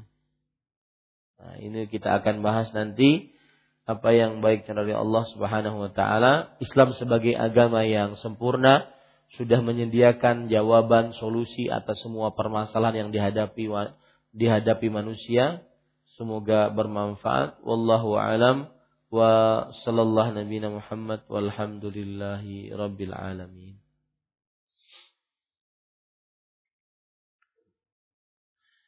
Assalamualaikum Waalaikumsalam warahmatullahi dalam pernikahan biasanya disebutkan atau diserahkan mahar. Bisa berbentuk uang atau barang. Yang ingin saya tanyakan, apakah boleh mahar berupa uang yang dibentuk dan dihias dalam suatu tempat dan diberi figura untuk dipajang saja? Kalau dipajang saja nggak boleh. Harus diberikan. ya, harus diberikan kalau dipajang saja nggak boleh. Harus apa? Diberikan kepada mempelai perempuannya. Karena mahar hukumnya wajib. Ya, mahar hukumnya wajib. Adapun ya kalau seandainya tatkala memberikannya dalam bentuk dilipat-lipat, diolah-olah, kemudian diberikan dibentuk seperti bebek, misalkan. Ya, ini tidak mengapa, tidak keluar dari syariat Islam. Itu sesuatu yang mubah. Ya, sesuatu yang mubah, tidak keluar dari syariat Islam. Wallahu alam.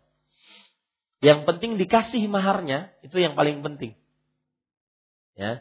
Kemudian kalau dipajang, mahar itu bukan untuk dipajang, akan tetapi mahar itu untuk dimiliki oleh seorang siapa? Orang istri. Nanti lama kelamaan menikah diminta suaminya. Nah, ini berdosa suaminya ya. Wallahu alam. Apakah mahar dalam bentuk uang seharusnya dibelanjakan sebagai nafkah istri? Maka seperti yang saya bilang tadi, mahar dalam bentuk uang atau dalam bentuk apa pun itu adalah kepemilikan sang istri. Maka sang suami tidak berhak untuk mengambilnya, memintanya, memakainya. Ya. Allah Subhanahu wa taala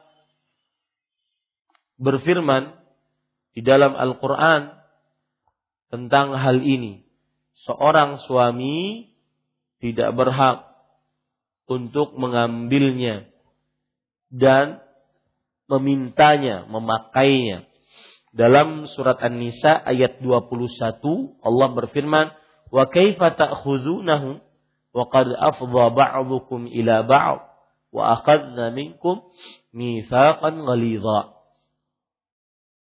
Dan bagaimana kamu bisa mengambilnya padahal kalian sebagian dari kalian sudah bergaul dan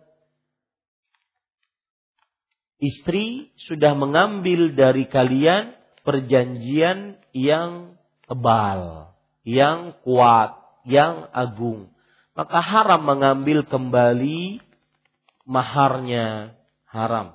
Ya, karena itu hak milik istri. Tapi jika sang istri ingin menggunakannya, maka itu hak istri. Ya, mahar digunakan untuk beli sayur. ya itu tidak mengapa asalkan dengan keridhaan istri wallahu alam Assalamualaikum Waalaikumsalam warahmatullah Adakah dalil tentang suami harus meminta izin kepada istrinya jika keluar rumah? Karena sang suami sering pergi tanpa minta izin. Istri tanpa mengetahui pergi ke mana sang suami. Rupanya harus selalu adil bu ya. sang istri diwajibkan minta izin, maka sang istri pun meminta juga agar sang suami minta izin. Maka jawabannya Bu, belum ada dalil. Nah, ya kalau ya. belum ada dalil tentang sang suami harus memberitahukan atau minta izin untuk pergi keluar rumah. Karena kenapa? Allah Subhanahu wa taala berfirman, "Ar-rijalu qawwamuna 'alan nisa." Para lelaki, suami adalah pemimpin bagi para perempuan. Maka pada saat itu belum ada dalil. Tetapi suami yang berakhlak baik, yang tidak membuat perasaan istrinya cemas, maka dia memberitahukan kepada istrinya. Ya, wallahu alam. Memberitahukan bahwa dia pergi ke tempat fulan, dia sedang berkumpul di tempat fulan. Ya. Dan sang istri ketika sudah diberitahu, maka jangan terlalu kepo. Lawan siapa pian di situ? Dihigapian siapa? ya. Assalamualaikum Waalaikumsalam warahmatullah. Apakah dengan ucapan suami seperti ini? Saya mendukung semua kegiatanmu asalkan bermanfaat. Maka seorang istri tidak perlu lagi meminta izin kepada suaminya jika ingin keluar rumah. Tergantung. Jika niatan sang suami dengan mengucapkan itu mengucapkan hal tersebut adalah izinnya secara umum, maka diperbolehkan. Berarti tidak perlu izin lagi setelah itu. Tetapi apabila hanya sebatas memberikan izin secara umum dan belum menunjukkan kepada izin untuk keluar rumah, maka wajib minta izin. Wallahu a'lam. Assalamualaikum warahmatullahi Barakallahu fiik wa fiik barak. Bagaimana sikap seorang ayah yang mana ada seorang ikhwan yang melamar anaknya namun sang ayah menyadari anak perempuannya tidak bisa mengurus rumah tangga, mencuci, masak dan sebagainya. Karena dulu tidak pernah diajari tentang hal tersebut. Maka jawabannya, ibu-ibu saudari-saudari muslimah, seorang ayah ini dia harus menjelaskan kepada calon suaminya. Ya, kepada calon suaminya. Dan ataupun calon yang melamarnya lebih tepatnya. Menjelaskannya juga dalam rangka untuk mengenalkan, bukan untuk merendahkan anak perempuannya. Misalkan ada seorang laki-laki melamar anak perempuan saya. Saya langsung mengatakan, ikam kada usah lonya. Ya, kada bisa masak. Kada bisa nyapu. Kada bisa, pokoknya kada, kada baik jadi bini. Kada usahin. Ini bukan bapak yang baik ini. Ya, tetapi sebatas pengenalan. Pengenalannya bagaimana? Ini anak perempuan belum diajarkan memasak. Jadi mohon dimaklumi seperti itu. Ya, seperti itu. Ustaz. Ini. Baik, silahkan Bu.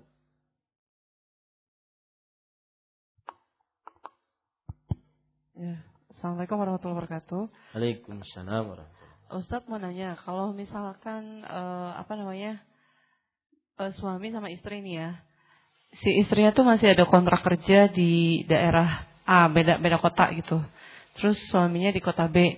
Itu dalam hukum Islam seperti apa? Kemudian kalau misalnya ada uh, si istri ini ternyata uh, dapat beasiswa untuk sekolah. Nah, itu bagaimana? izin suaminya, misalnya suaminya yang izinin nih gitu. Tapi dalam hukum Islamnya seperti apa supaya tidak menzolimi suami? Iya. Kemudian yeah. yang ketiga, misalnya mau nikah ini, uh, apa namanya si istri, eh apa calon istri ya, calon istrinya itu kan uh, anak angkat misalnya, tapi bapak angkatnya itu masih ada hubungan saudara, masih ada hubungan saudara gitu, pamannya gitu. Tapi si calon istri ini punya kakak, masih punya kakak kandung. Nah, nanti apakah pada saat e, mereka akad nikah itu si kakak ini yang jadi walinya atau pamannya ini? Karena kalau pamannya ini kan yang ngurusin dari kecil gitu. Mohon penjelasannya Ustaz. Ya. Terima kasih. Assalamualaikum. Waalaikumsalam warahmatullahi wabarakatuh. Uh, untuk pertanyaan yang pertama, yaitu seorang suami, uh, seorang istri masih terikat kontrak kerja di kota lain dan harus berpisah dengan suaminya. Maka jawabannya adalah seorang perempuan tidak diperbolehkan bersafar kecuali dengan mahramnya.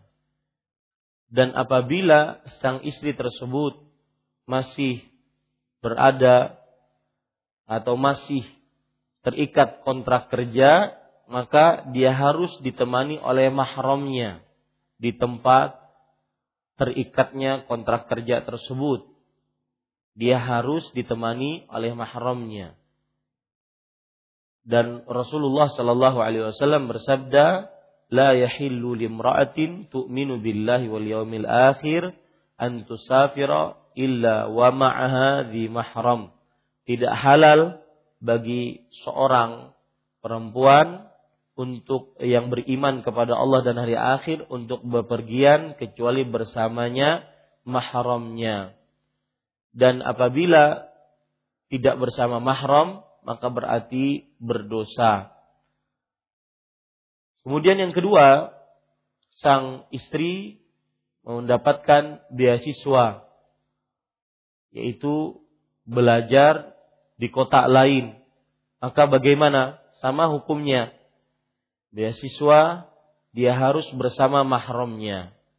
Jika tidak bersama mahramnya, lebih baik dia berhenti dari bekerjanya atau tidak menerima beasiswa tersebut. Kemudian yang ketiga yaitu pertanyaan tentang wali. Siapa yang berhak menjadi wali?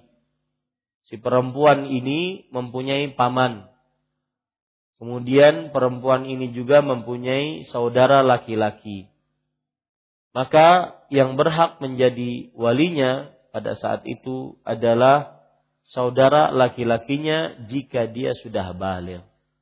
Karena saudara laki-laki lebih dekat kedudukannya dibandingkan pamannya. Wallahu a'lam.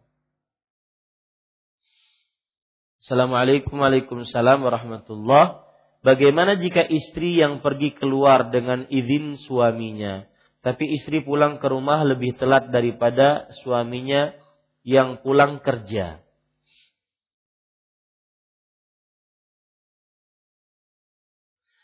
Uh, di sini mungkin dia sudah dengan izin suaminya, itu sudah baik, tidak ada permasalahan. Artinya sang istri tidak berdosa. Cuma permasalahannya adalah lebih telat daripada suaminya yang pulang kerja.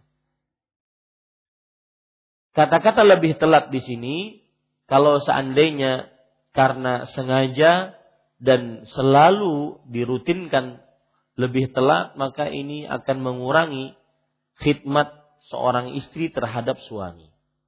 Akan mengurangi khidmat seorang istri terhadap suami. Berarti lebih baik dijauhi dia boleh keluar rumah karena sudah diizinkan oleh suaminya. Tetapi jangan sampai keperluan pelayanan suami dia abaikan karena izin tersebut. Karena bagaimanapun keberadaan dia di luar rumah hukumnya tidak bisa mengalahkan keberadaan seorang istri di dalam rumah. Yaitu mengurus suaminya, mengurus rumahnya, mengurus hartanya. Wallahu alam. Nah, Bu, silakan. Satu lagi, tapi ada dua lagi ibu yang di sebelah sana ini cuma saya dulu. Nah. E, apa? Kan tadi itu yang nyambung yang akad itu ya, Tat ya. Kalau misalkan si kakaknya itu jauh tempatnya, itu bagaimana? Ya, bisa diwakilkan, Ibu. Bisa diwakilkan kepada pamannya atau kepada keluarganya yang lain. Apa harus pakai surat nggak Ustaz? biasanya perwakilannya resmi. Ya, perwakilannya hmm. resmi menurut catatan sivil ada yang resmi seperti itu. Nah, yang jelas selama ada wali maka tidak boleh wali tersebut dilangkahi kecuali ketika wali itu mewakilkan. Mewakilkan di zaman sekarang dengan berbagai macam cara. Dengan pernyataan resmi, dengan tulisan, dengan suara, video atau yang semisalnya. Wallahu alam. Nah, ada yang lain langsung? Assalamualaikum warahmatullahi wabarakatuh. Waalaikumsalam. E, menuntut ilmu itu wajib ya Pak Ustaznya untuk setiap muslim, bagi apalagi ilmu syar'i. Nah pada saat e, jadwal kajian, sedangkan di rumah e, sebagai rumah tangga pekerjaan rumah belum selesai. Apakah yang kita prioritaskan mendatangi kajian ataukah membereskan rumah dahulu? Karena pada saat siang kan suami uh, datang untuk makan siang, jadi mungkin rumah harus beres. Demikian ya. pertanyaan saya. Jazakallah khair. Barakallahu fiqh Ibu. Pertanyaannya, maka ini ada dua kebaikan yang harus digapai. Maka pada saat itu kita pintar-pintar memanage dan pintar-pintar menyadarkan kepada pasangan kita masing-masing. Sang istri tahu kewajibannya, sang suami me, e, tenggang rasa dengan keberadaan sang istri. Ya, tenggang rasa dengan keberadaan sang istri. Kita menuntut ilmu tidak setiap saat. Maka pada saat itu kita meminta kepada sang suami agar memahami keberadaan dirinya sebagai istri plus pada saat yang bersamaan sebagai ibu rumah tangga yang wajib mendidik anak-anaknya dengan ilmu agama. Kalau seandainya tidak memiliki modal, memiliki modal ilmu agama, maka apa yang akan diajarkan? Sedangkan menuntut ilmu syar'i di majlis-majlis ilmu langsung lebih utama dibandingkan mendengarkan melalui radio, televisi atau yang semisalnya. Apalagi mudah untuk dijangkau. Maka pada saat itu, seperti yang saya sebutkan, bahwa dalam hal ini seorang atau pasangan suami istri harus benar-benar tenggang rasa dengan pasangannya. Ketika sang istri menuntut ilmu, misalkan di sini menuntut ilmu untuk khusus wanita hari Senin dan Kamis eh, jam 10 sampai jam 12 sekian, maka sang suami pada saat itu memahami baik-baik keberadaan istrinya. Dia juga menuntut ilmu untuk kepentingan rumah tangganya. Dan sang suami, sang istri, tatkala selain hari Senin dan Kamis, ini contoh nyata saja Bu ya, mungkin bisa berubah-ubah contohnya. Sang suami, eh, sang istri tatkala selain Senin dan Kamis, selain waktu-waktu itu benar-benar sigap tanggap dan senantiasa bertanggung jawab untuk ke me, mengurus rumah suami, anak-anak suami dan melayani suami. Demikian. Wallahu a'lam. Jadi tidak ada pertentangan Ibu antara menuntut ilmu dengan mengurus e, rumah suami dan keperluan suami.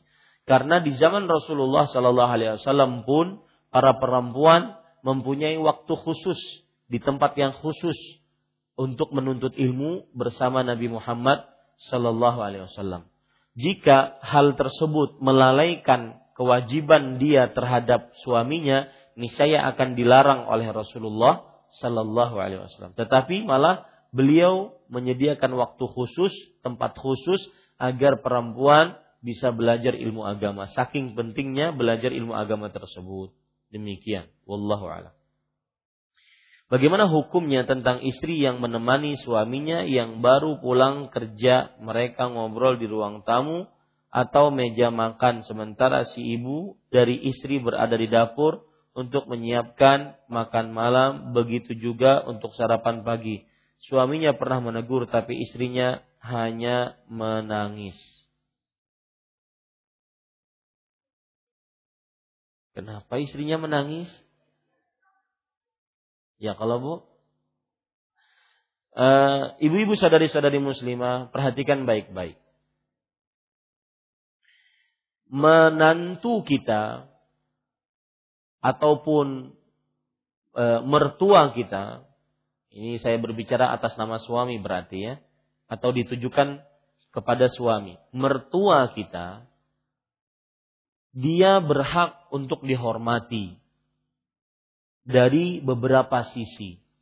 Yang pertama, mereka muslim atau muslimah. Yang kedua, orang yang lebih tua umurnya dibandingkan kita. Yang ketiga, mereka punya hubungan kekerabatan dengan perkawinan kita, maka mereka mertua kita. Maka tidak pantas mertua kita kita jadikan tukang masak atau tukang cuci pakaian di rumah kita. Ini satu. Kemudian saya tujukan kepada sang istri. Orang tuamu, itu dalam hal ini ibunya, tidak pantas diberlakukan seperti itu. Dalam artian, sang ibu semestinya mendapatkan pelayanan dari sang istri. Bukan malah menjadi pelayan bagi anaknya. Maka hal-hal ini di, harus diperhatikan. Dan hal-hal seperti ini yang akan menjadi sukses insya Allah Ta'ala adalah ketika sang suami benar-benar meletakkan kepemimpinannya di rumah tersebut. Dia melarang mertuanya untuk melayani mereka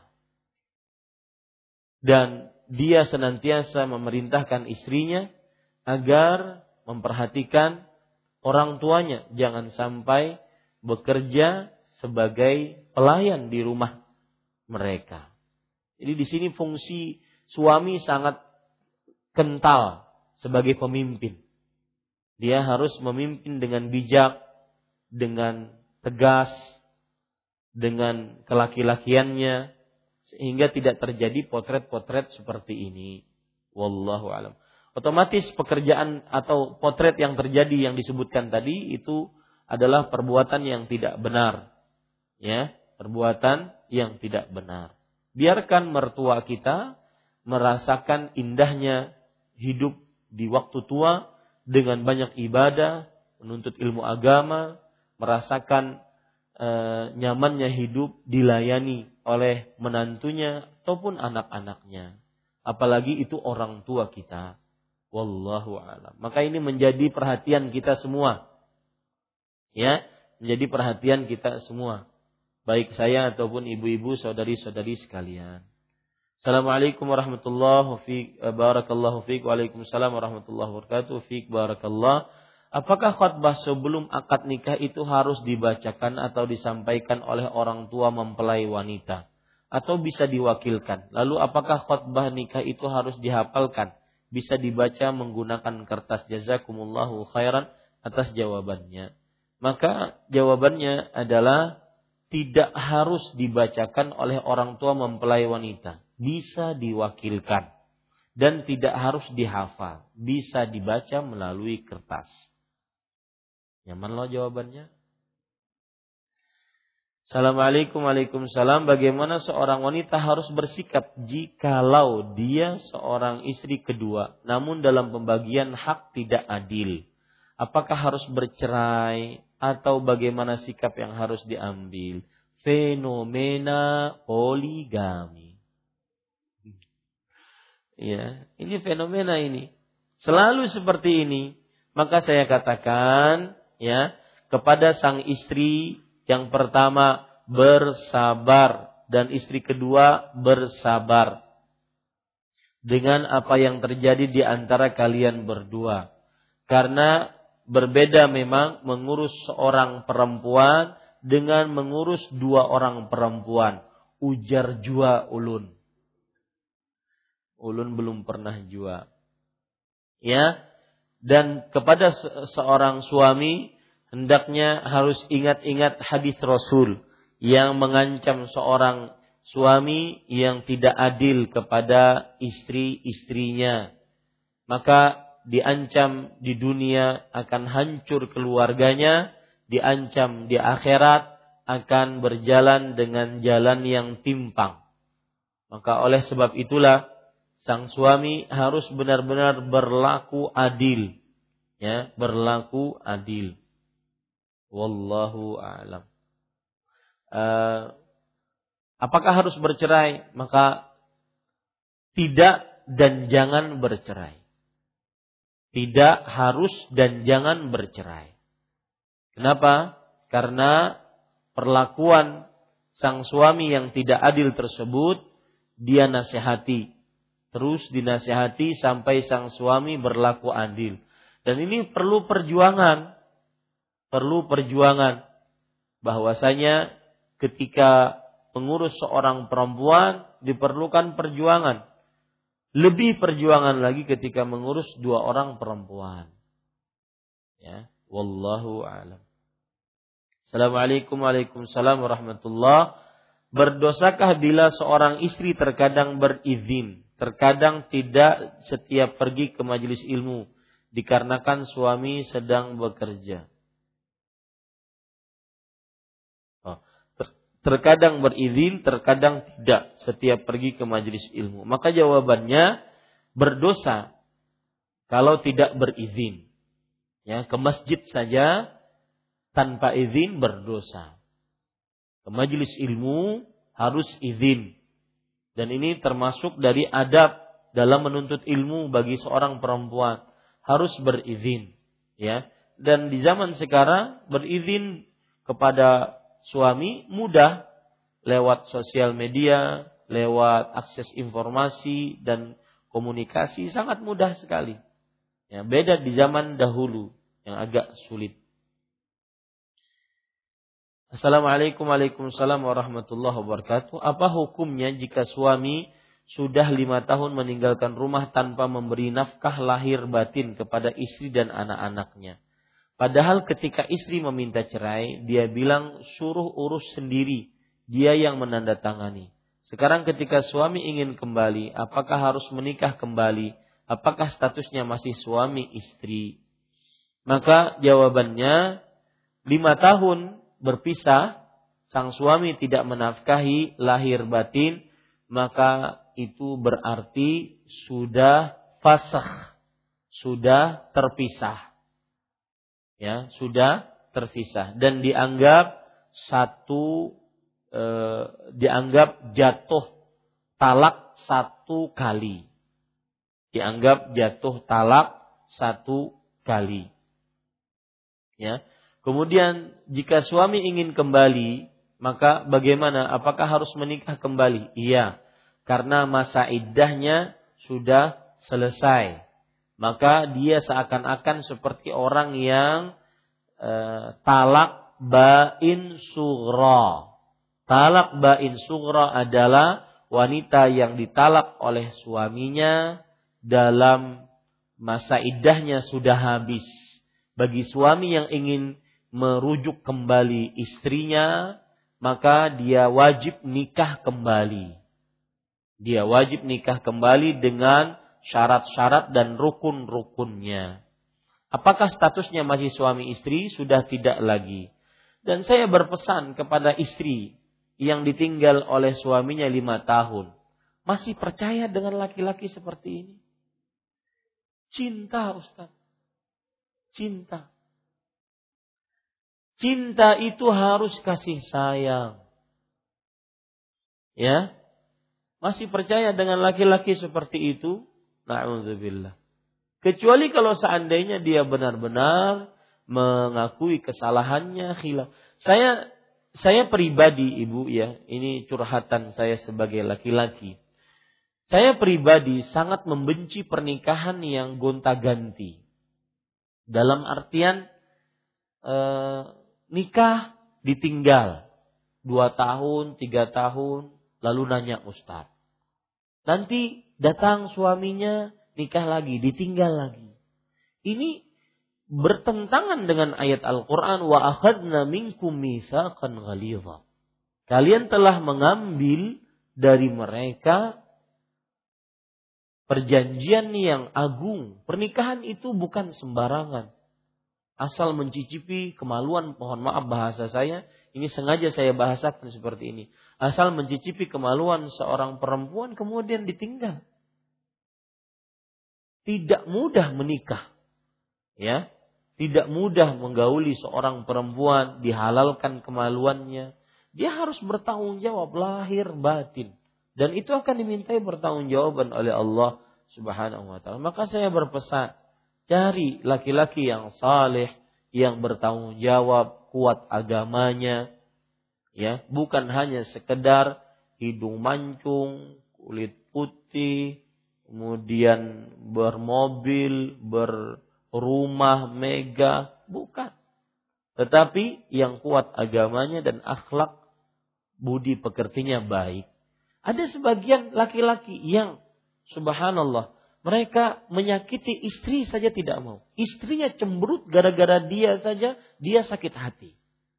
Ini yang pantas untuk dijadikan seorang suami yang perhatian kepada istrinya, yang kalau seandainya dia ingin makan siang tidak di rumah dia harus izin, susah minta izinnya karena sang istri sudah membuatkan makanan untuknya dan semisalnya.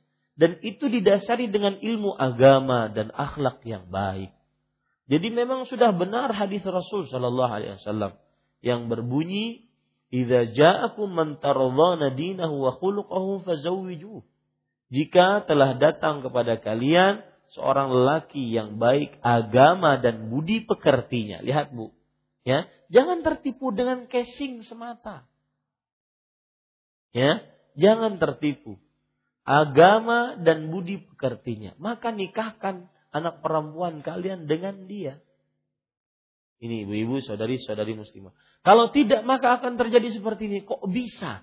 Lima tahun ditinggal tanpa nafkah lahir batin. Dan istrinya juga adem ajem aja. Ya, kok bisa? Ini ibu-ibu saudari-saudari muslimah yang dimuliakan oleh Allah. Apakah berdosa seorang istri yang bekerja dengan pergi bersama supir tetapi suami ridha mengizinkan? Apakah dibolehkan? Suami yang mengizinkan seperti ini, maka suaminya berdosa. Ya. Ketika seorang istri pergi bersama supirnya, berdua-duaan di mobil, maka hal ini terjadi beberapa penyimpangan agama. Yang pertama, terjadi ikhtilat, percampuran lelaki dan perempuan tanpa pembatas. Yang kedua, terjadi wala taqrabuz zina. Janganlah kalian dekati pada perbuatan zina dan yang seperti ini mendekatkan diri kepada perbuatan zina. Sudah banyak bukti nyata yang menjadikan sudah banyak bukti nyata yang menyebabkan akhirnya terjadi perselingkuhan. Apalagi kalau seandainya supirnya ya supirnya berondong.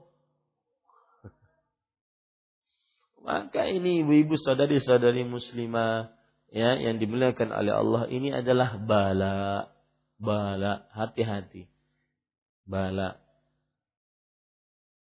Assalamualaikum warahmatullahi wabarakatuh. Waalaikumsalam warahmatullahi wabarakatuh. Apakah diurut badan oleh sesama wanita boleh? Sedangkan sama wanita ada batasan aurat juga.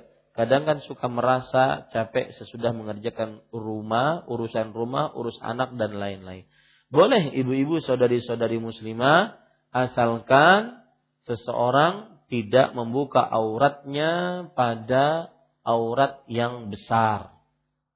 Seperti mohon maaf kubul dan dubur. Ya.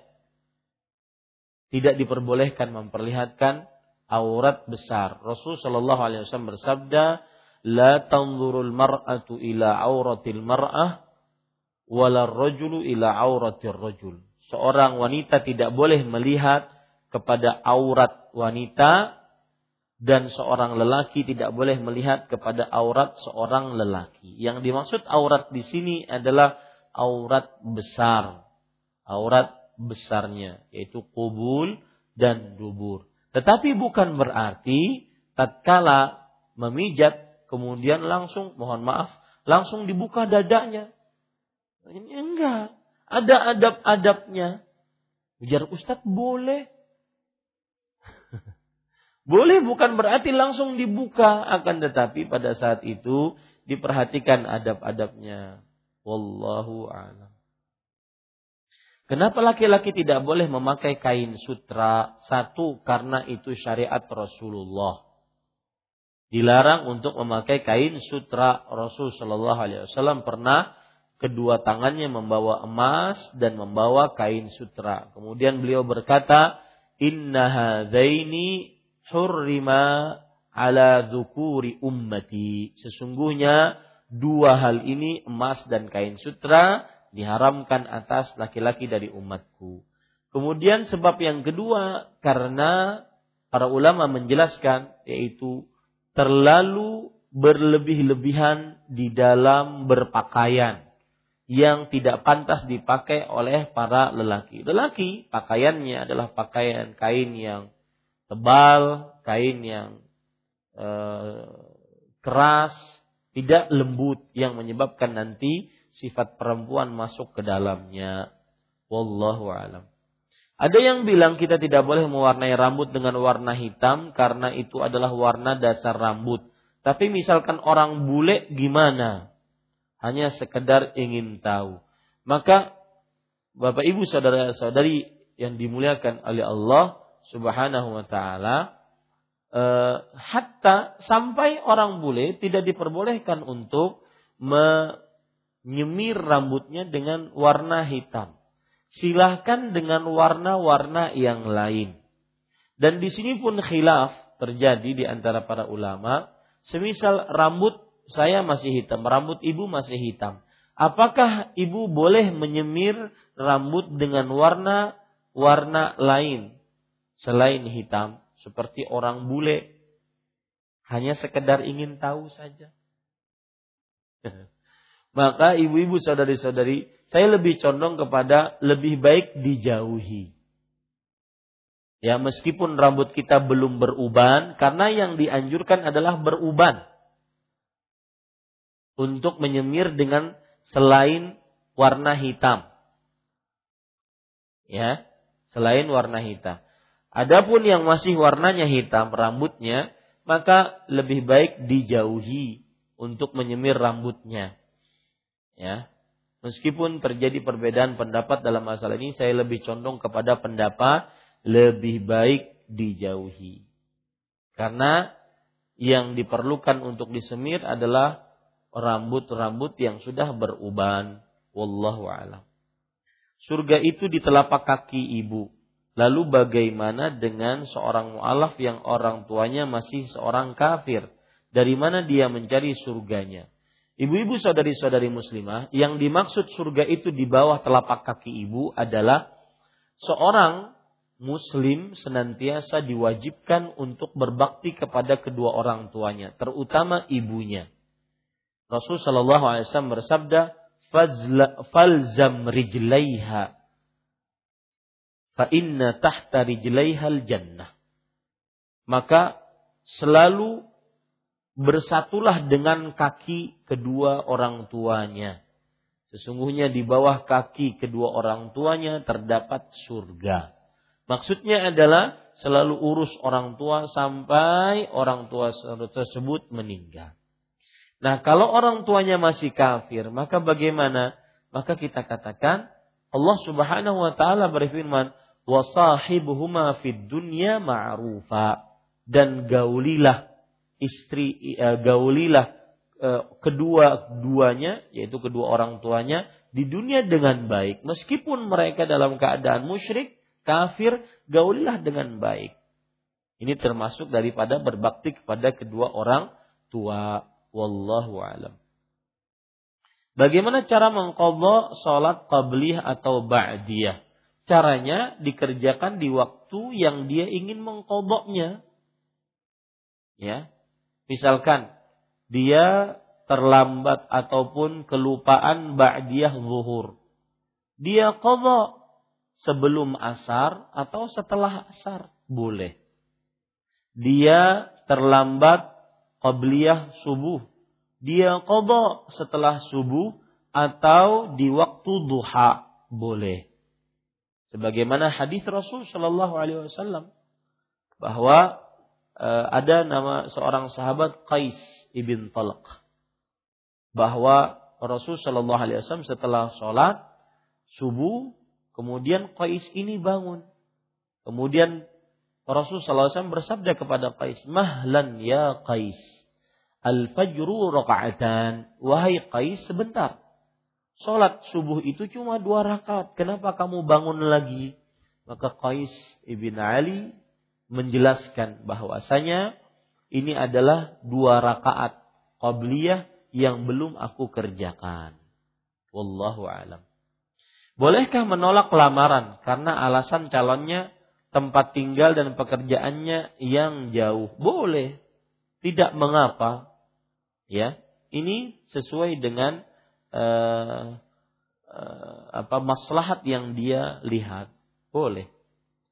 Kalau kita sudah sholat zuhur di masjid, sedang dilaksanakan sholat zuhur, apakah uh, kalau kita sudah sholat zuhur di masjid sedang dilaksanakan sholat zuhur, apakah kita diharuskan sholat zuhur lagi dan bagaimana kalau saat itu sudah dilaksanakan beberapa rakaat? Jazakallahu khairan. Mungkin ibu ini masuk masjid, beliau sudah sholat zuhur di masjid, eh, di di rumah Kemudian datang ke masjid, orang sedang sholat zuhur.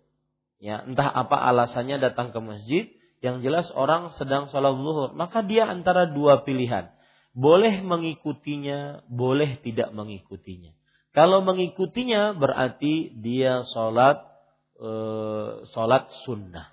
Kalau mengikutinya berarti dia niatkan sholat sunnah. Dan itu diperbolehkan. Berimaman dengan orang yang sholat wajib sedangkan kita sholat sunnah maka diperbolehkan. Boleh juga dia tidak mengikutinya dalam artian dia datang saja ke masjid dan dia tidak mengerjakan sholat tersebut karena sudah gugur atau jatuh tanggung jawabnya karena sudah sholat. Demikian. Alhamdulillah ibu-ibu saudari-saudari muslimah selesai kajian ini. Kita cukupkan dengan kafaratul majlis. Subhanakallah bihamdik. Asyhadu an la ilaha illa anta astaghfiruka wa atubu ilaik. Wassalamualaikum warahmatullahi wabarakatuh.